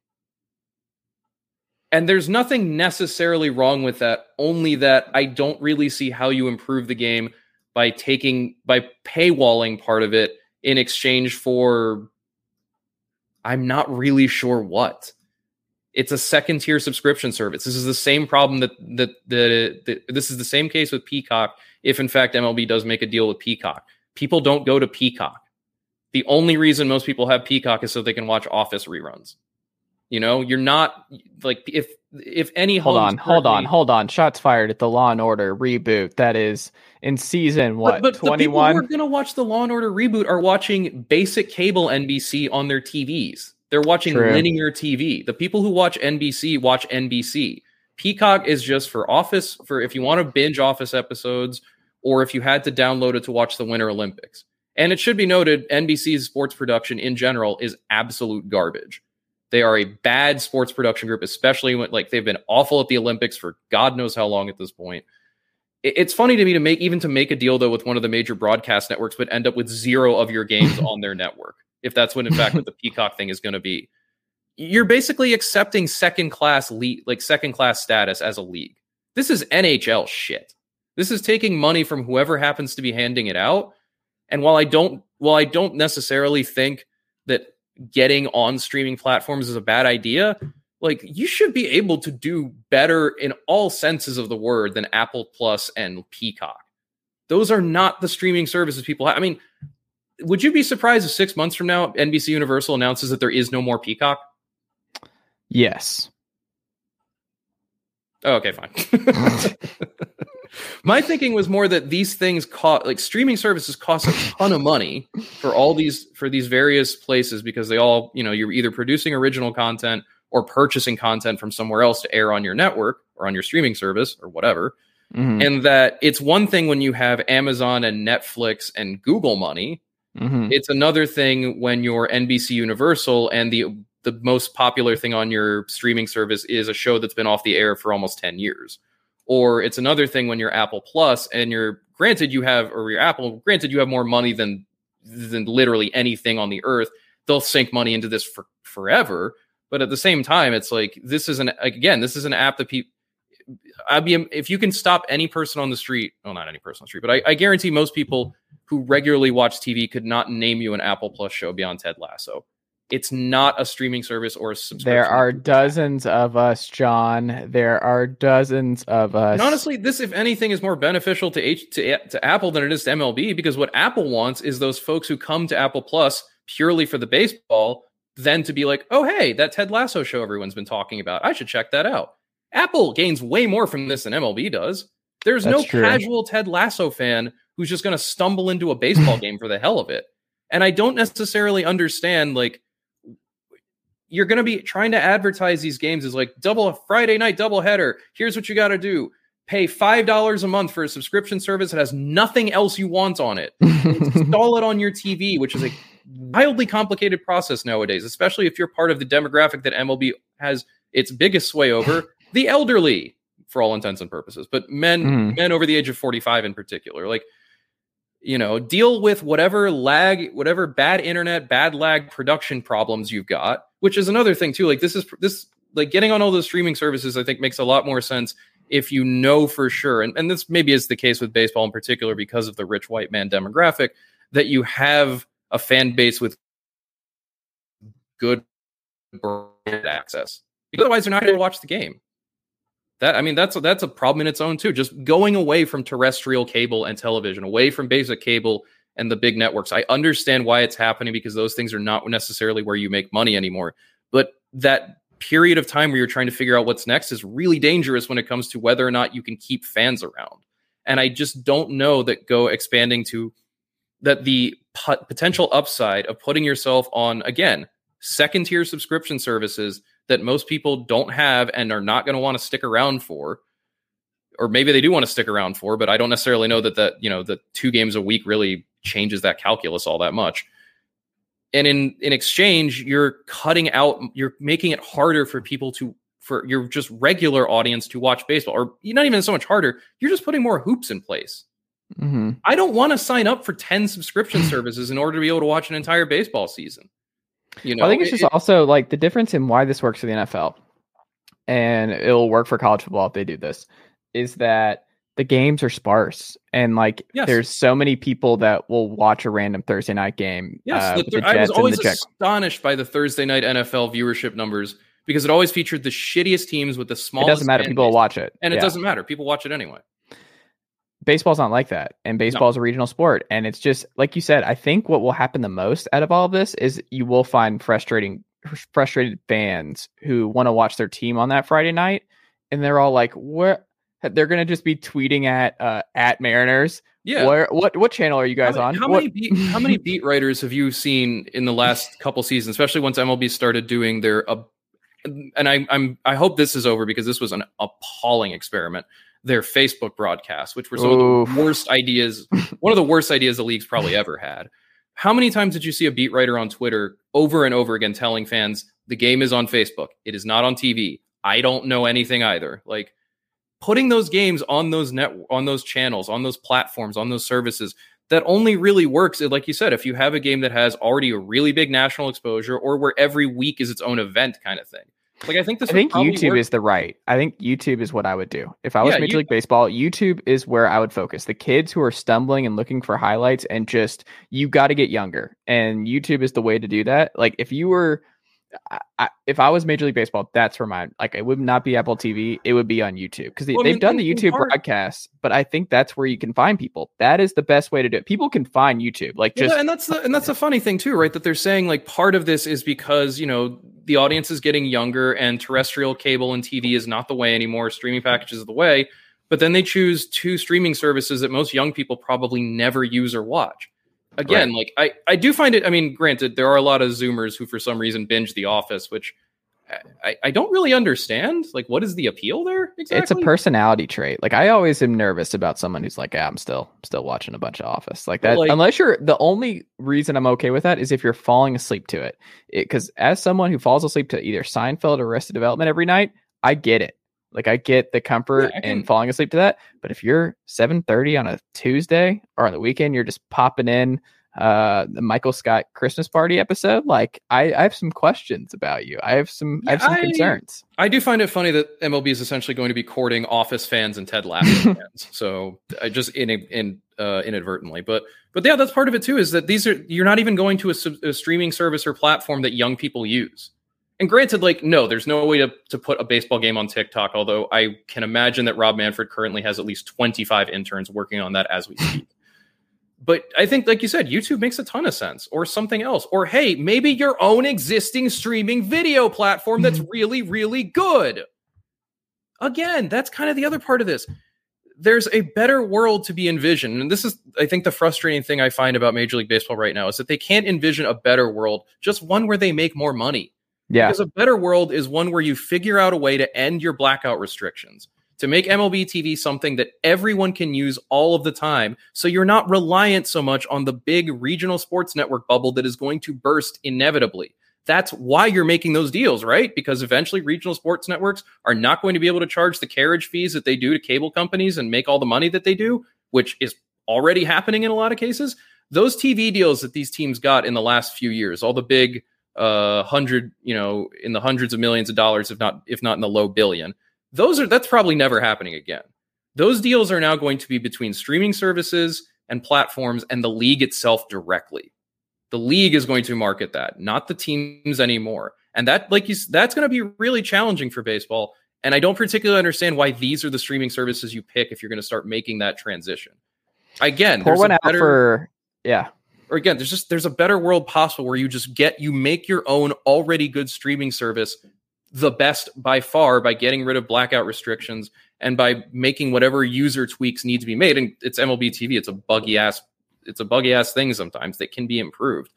But instead, MLB just seems content to put that responsibility on someone else. Or again, they're going to be asking people, okay, you pay your cable bill or your internet bill, and you pay for MLB TV, and now you're also going to be paying for Apple TV, and also now you're going to be paying for Peacock. And like, where does it where does it end? It is just about hoovering as much as many pennies and dollars as they can out of us before before most of us just go enough, forget it. And who's going to decide? Who's going to say enough, forget it first? Casual fans, the ones you're trying to keep in the first place. They're the ones who are going to be like, I don't want to spend eighty dollars a month on four different platforms in order to be able to watch one week of baseball. That's really stupid. And on top of that, I can't even watch my local team unless I have a cable subscription. Like, how how how do you end up in this position where you're going to be asking people to do this? Not just ask. I don't think there's ask- any long term planning. I think it's just like jump from the next money tree to the next. Like there's no much. That that is what worries me so much, and that's not just worries me. We're seeing the end result of that with this CBA negotiation. No long term plan beyond let's suck as much money out of this thing while we can. It's like these people are convinced, and in and in, the funny thing is, in their actions, they're making it happen. That this sport is about to begin its slide out of profitability. That it's Mhm. about to disappear from, or at least if not disappear, at least become a much smaller part of the American sports and entertainment landscape. And they're the ones making it happen with this ham fisted, indefensively stupid fixation on where the most money can come from right now. Again, they were given a, in, in the infamous words of Ted Turner, we have a legal monopoly and we're fucking it up. These are the dumbest people on the face of the earth, I swear to God. And the worst thing is they're taking away a thing we all like in the process. I think that's how we'll end it. That was good. I like that ending, Jon. That was good. Defense rests. I I'm, guess I'm just the- going. the I'm going prosecution. network. But here, let me. Well, let's let's give you an update on the labor stuff anyway. Since Uh-oh. Looking at it now, MLB's proposed luxury tax thresholds now start at 230 million and run to 242 million. This is according to the Athletic's Evan Drellich, who has been doing fantastic, fantastic reporting on all this all the way through. But there remain strings attached to CBT and other issues players are concerned with an MLB's offer. Full proposal not immediately known. That was 15 minutes ago. Given that we've now I mean the owner's last offer was 228 for the first year of thresholds now they're up to 230 that's uh, we're this is still incremental progress. And again not The just deal is not coming tonight. If that's no, where they're at, incremental progress and not just incremental progress but incremental progress toward a figure that the union has had one had out there for a while and two is already a step down from what they from where they started. You know they're, they're not even a realistic offer at this point would be just yes 238 and maybe we figure out the other numbers later but yeah 238 is fine.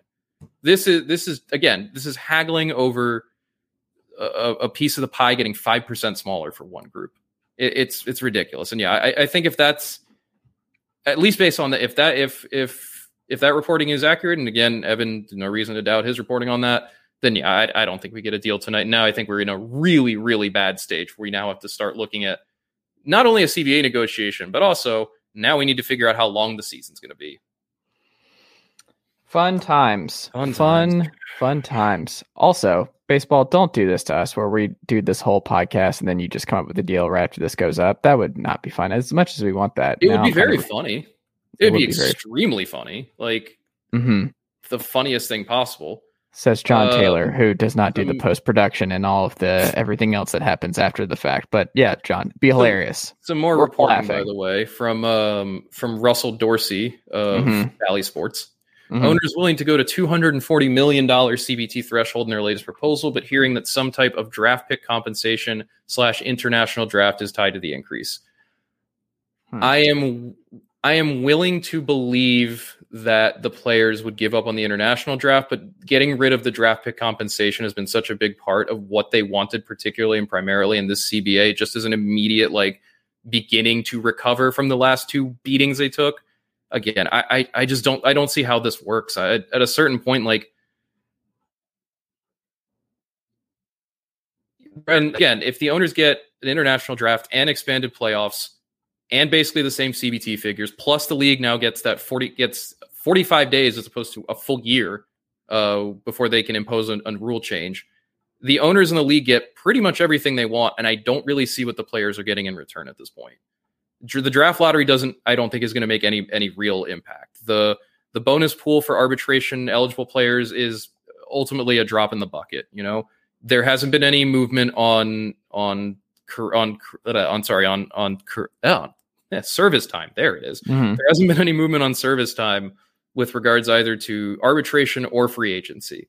You know th- there just hasn't really been any material gain here. It's just been the status quo, but now we've lost our two best bargaining chips, if that's the case. And I, I, I don't, I don't see how the players can accept that. I don't see how they can consider that to be any kind of win, much less, much, less any. Po- I just, I don't know how they could come out of that feeling any kind of positive about anything. You know, they're not really, they're not really accomplishing anything. It feels like for anyone, aside from making sure that they don't have to, you know, that maybe when they do this dance in another three or four years or however long it is, maybe they you know push it out further than that that maybe they'll be stronger then it's essentially a kick the can down the road kind of thing but i don't know how much road there is left uh, for that can to go There you go. Well, this actually will naturally lead us into our main event of the conversation tonight, Jon. How much longer can they kick this can down the road before the Houston Astros have Mm. to reset? Do you like that transition, Jon?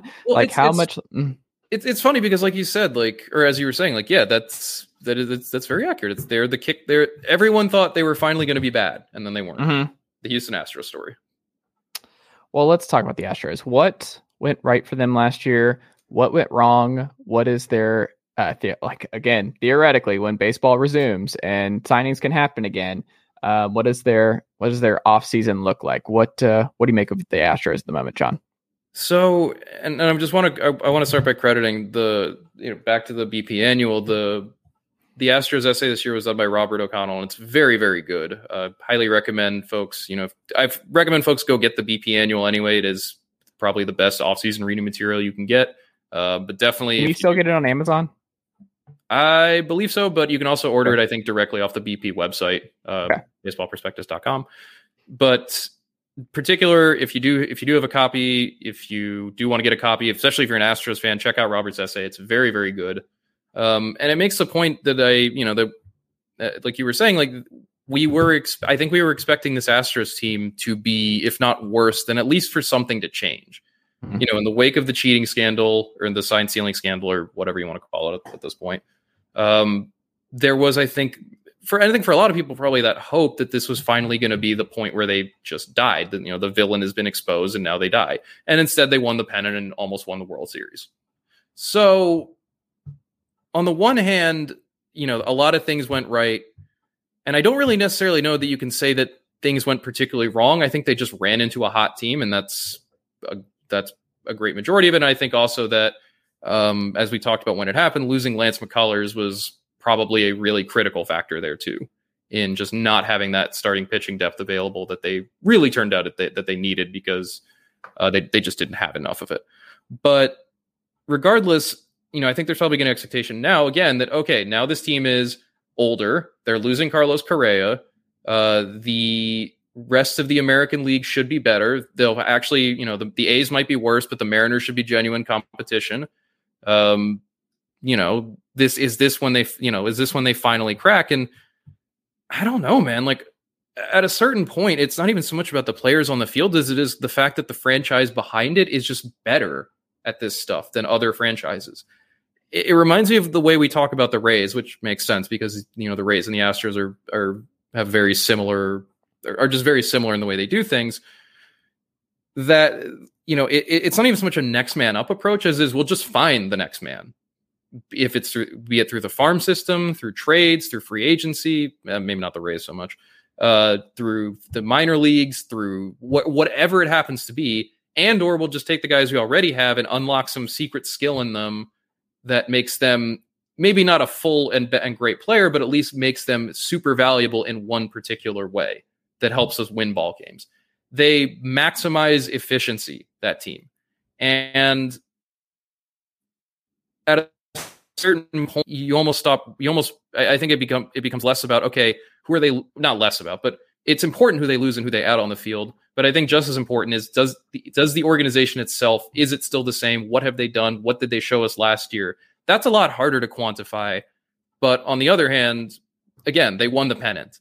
They almost won the World Series. Like they're they are very clearly very smart and very good at their job, and as such, I they they kind of reach that that stage of team where it's like I'm gonna keep betting on them until they finally give me a good goddamn reason not to. And like that's not to say that there aren't reasons. Like Alex Bregman has had two really bad years in a row now, and something is very clearly up with him to a certain degree. As I said, like there have guys who are getting older. Jose Altuve is getting older. Uh, Michael Brantley is, you know, still can hit like a is still one of the best pure hitters in the game, but age has pretty much rendered him useless and not useless, but very limited in in in, in other ways. You know, Yordan Alvarez is a terrific hitter, but he cannot field. And well, granted, universal DH makes that less of an issue now you know, it does obviously create roster complications in and of itself. That's a that's pretty thin. But regardless, the Astros are not perfect. They have obviously lost Correa, and they do not have an internal a good internal replacement for him unless they go out and sign Tre- and unless they go out and sign Trevor Story. There's not really a good option awaiting them on the free agent market either. Similarly, their best pitcher is going to be Justin Verlander at 39 years old, coming off Tommy John surgery. So who knows what you're going to get out of that? And while I very much like pitchers like Framber Valdez and Cristian Javier and Jose Urquidy and, and, a lot of the other arms they've got there, like we saw last year, and, and McCullers, like, you know, I can't forget to mention him. But as we saw last year, there's a lot of up and down variance with those young guys. And I think that more than anything, what that Houston team missed was that Gerrit Cole, Justin Verlander guy at the front of the rotation, which granted, every team could use that. But at the same time, there are holes if you want to find them on the Astros, but there aren't a whole lot of them. And what holes there are seem like they can do a pretty good job patching them. The Correa Correa's departure, I think, is really the big one where you're like, that's just going to hurt no matter what way you look at it. But the other side of that is, well, now maybe you get now we get a full season of Alvarez, a full season of healthy Bregman, ideally. Um, you know, a full, ideally a full season of healthy Verlander, which they did not get either in 2020 or 2021.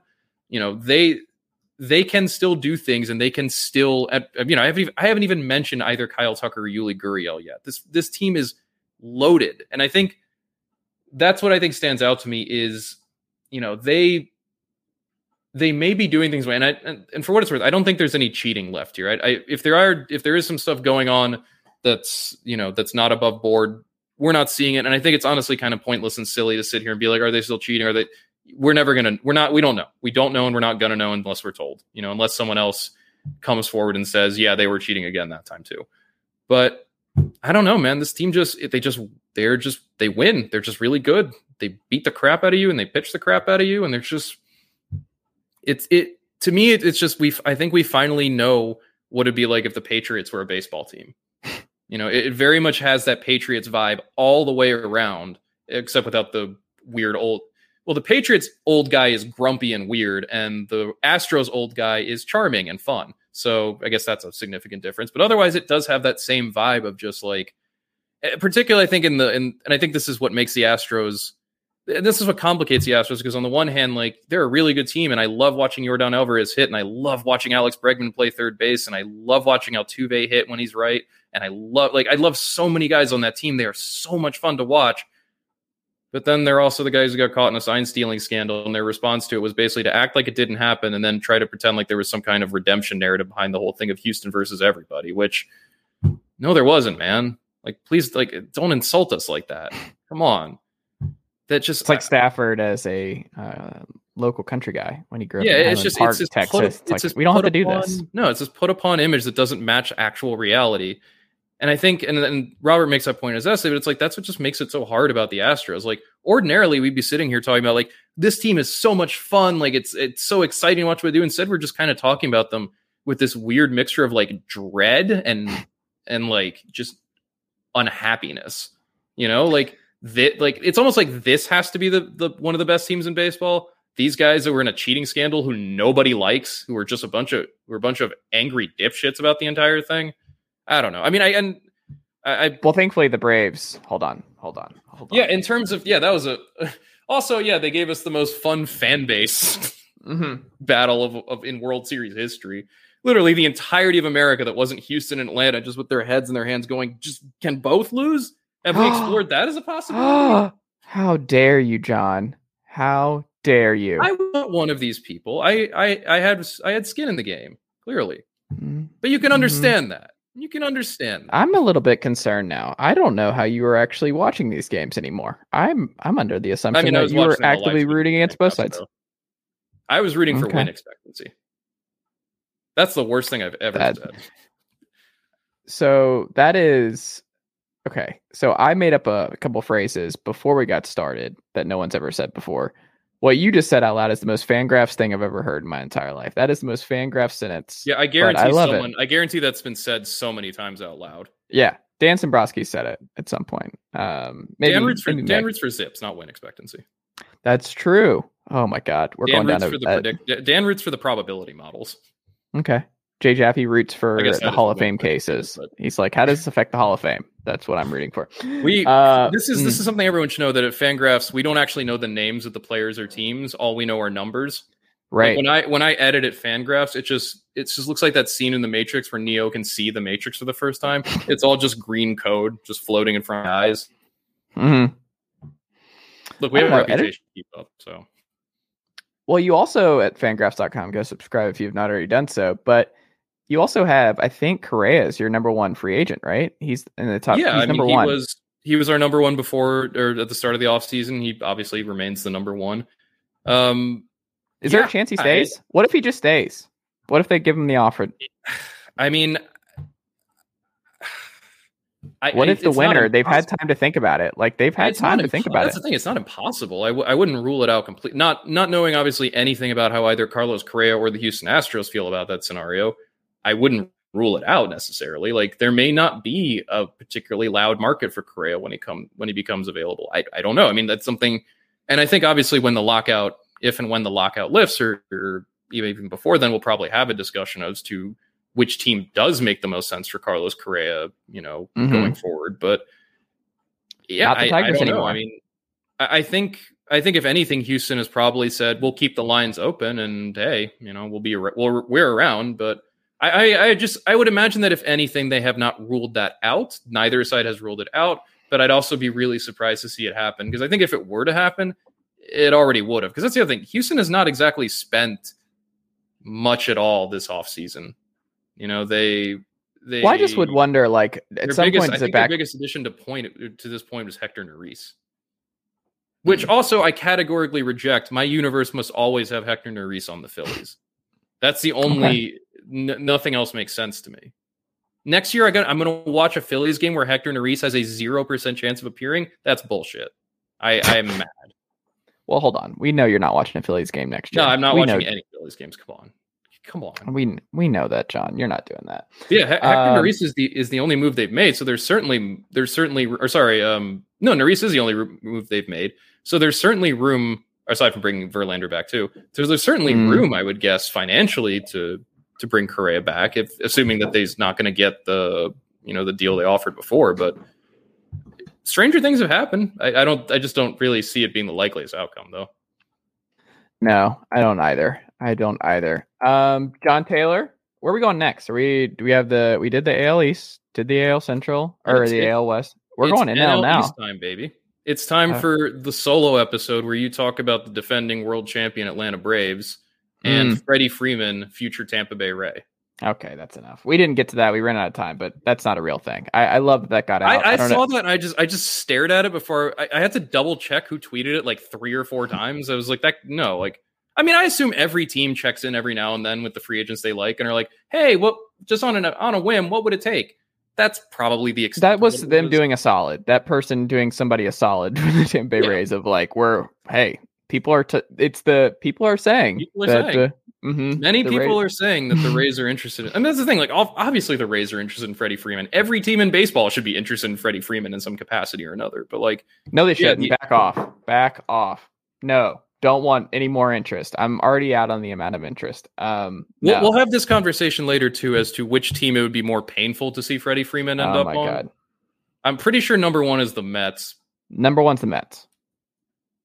Number one's the Mets. Number two is the Dodgers. Actually, I would say Dodgers one because if he does the if he goes the Dodgers route, like after the whole history, the last couple years with the Dodgers, to join them after all of this would be Yeah, but I mean, Deflating. on the one hand, like, uh, but look at it this way: he's not chasing a ring; he's already got one. He's just chasing more rings, and also he's going home.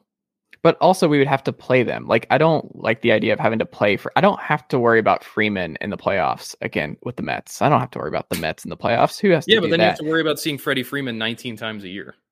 but at that point i'm just i feel bad for him i'm like that's one of those where i'm like oh you you got some bad advice why did you sign up for the mets what what are- what are you doing here that was that was sad it's tom glavine then eventually they'll come back and you're like oh do you remember that time when you were you were in new york with the the black jerseys? Do you remember that era tom Well, glavine the good news, well the good news for you is that Pete Alonso is still alive, so the Mets are not going to sign Freddie Freeman. But it's true. I mean unless the dh you could do permanent dh uh pete alonso. Um jon tayler what can the good folks check out at fangraphs.com this week? Um a lot of good stuff yeah, a lot of good stuff. Today we published a fair amount of good stuff. We got our most recent top prospect list out. That was the Twins, their top 39. Uh, Dan Szymborski had something really interesting where he looked at the competitive balance tax, you know, made the argument that it is neither, it ensures neither competitiveness nor balance, and in fact is not actually really a luxury tax either. So he redesigned it to see what if if there if there could be such a thing as a competitive balance tax, what might it look like? And Justin Choi is a, a guy we hired last year. I really, really like his stuff. He had a really interesting piece today about uh, bat speed and what, how and why it's possibly the most important thing that, or the most important factor for a hitter. So obviously, we'll be keeping up with all the CBA stuff. Uh, depending on obviously what comes out of tonight, we'll have a piece from from Jay Jaffe, who's been covering it pretty regularly for us, just going through the nuts and bolts of it. Obviously, we'll have more top prospect lists coming out. But the important thing we're trying to push right now is subscriptions, memberships. We are having a little bit of financial difficulties in the wake of this lockout and the wake, obviously, of the uh, shortened 2020 season and the pandemic and all that other fun stuff. So if you are not a Fangraphs member but are interested in becoming one, know that signing up that money helps keep our lights on, helps put all the con put, helps us put out all the content we do and give you all the cool advanced stats. It is five dollars a month or twenty five dollars a year or sixty dollars a year for ad free browsing. Members get special perks. They can change how the site looks. They can toggle the pictures on and off. They can download some of our roster resource pages as Excel sheets, which is super valuable and super useful if you're in a fantasy league to be able just to keep track of that very, very simply. And hey, we also have tons of fantasy content too. We just put out our 2022 fantasy baseball guide. There's no baseball, but there is still going to be fantasy baseball one way or the other. So uh, if you are if your league is starting to draft soon or is still going to do their March draft per usual, or if you just want to get a, an idea of you know where you want to be in your next auction, come on down to Fangraphs too. And while you're there, sign up for a membership. If you're already a member, you can gift a membership to someone. You can buy some merch from our store, or you can just donate money directly. Anything helps. Everything helps. Fangraphs.com. There you go. There you go. Jon Tayler, always a pleasure. Next week, Marlins, not Braves. We start with the Oh, worst right, we and move to the the- best. Yeah, start. Yeah. We start from the bottom, then we get to the top. Yeah. Okay. So we'll talk about the Derek Jeterless Marlins. Does that mean they're going to bring the statue back? I don't know. If if be- Jeets is gone, they got to bring back that dinger machine. No, if Jesus is gone, I want to bring back the pinstripes. That's what they need to focus on. Get bring back the pinstripes, the the the, Florida Marlins uniforms, just with the M. They- That's they all you got to do. use- they use it sometimes. Yeah, I want it full time. That was a better look. I I preferred I that kind look. I kind of I kind of like their current uniforms. Oh, well, you're breaking up, Jon. I can't hear you. Uh, Jon Tayler. Very very graceful, very casual. Jon Tayler, always a pleasure. I will talk to you next week. All right, that'll do it for today's edition here on the Chase Thomas podcast. Thanks for for sticking around. If you made it to this point, you're you're a big fan. And if you're a big fan of the Chase Thomas podcast, please do make sure you leave this show a five star rating and a review on Apple Podcasts, Spotify, or wherever you get your podcasts. Don't forget, folks, um, you can also go check out the homepage, chasethomaspodcast.com. Uh, go support the show on YouTube. Yeah, you can watch every episode on YouTube. Yeah, uh, youtube.com, the Chase Thomas Podcast. Hit that subscribe button, like it, share it out, all that good stuff. Um, help other people find the show. You can also find me on Twitter at Chase double underscore Thomas. Like the Facebook page at facebook.com slash Chase Thomas Writer. Um, you can always email this very program that's daily here on the Blue Wire Podcast Network. Uh, Podcast at gmail.com. All right, new episode coming tomorrow, but you guys have yourself a great rest of your hump day, Wednesday, March 9th. But uh, yeah, we'll be back March 10th. We're already in the double digits in March. It's crazy. Well, coming to you tomorrow. All right, Uncle Derek, how'd I do?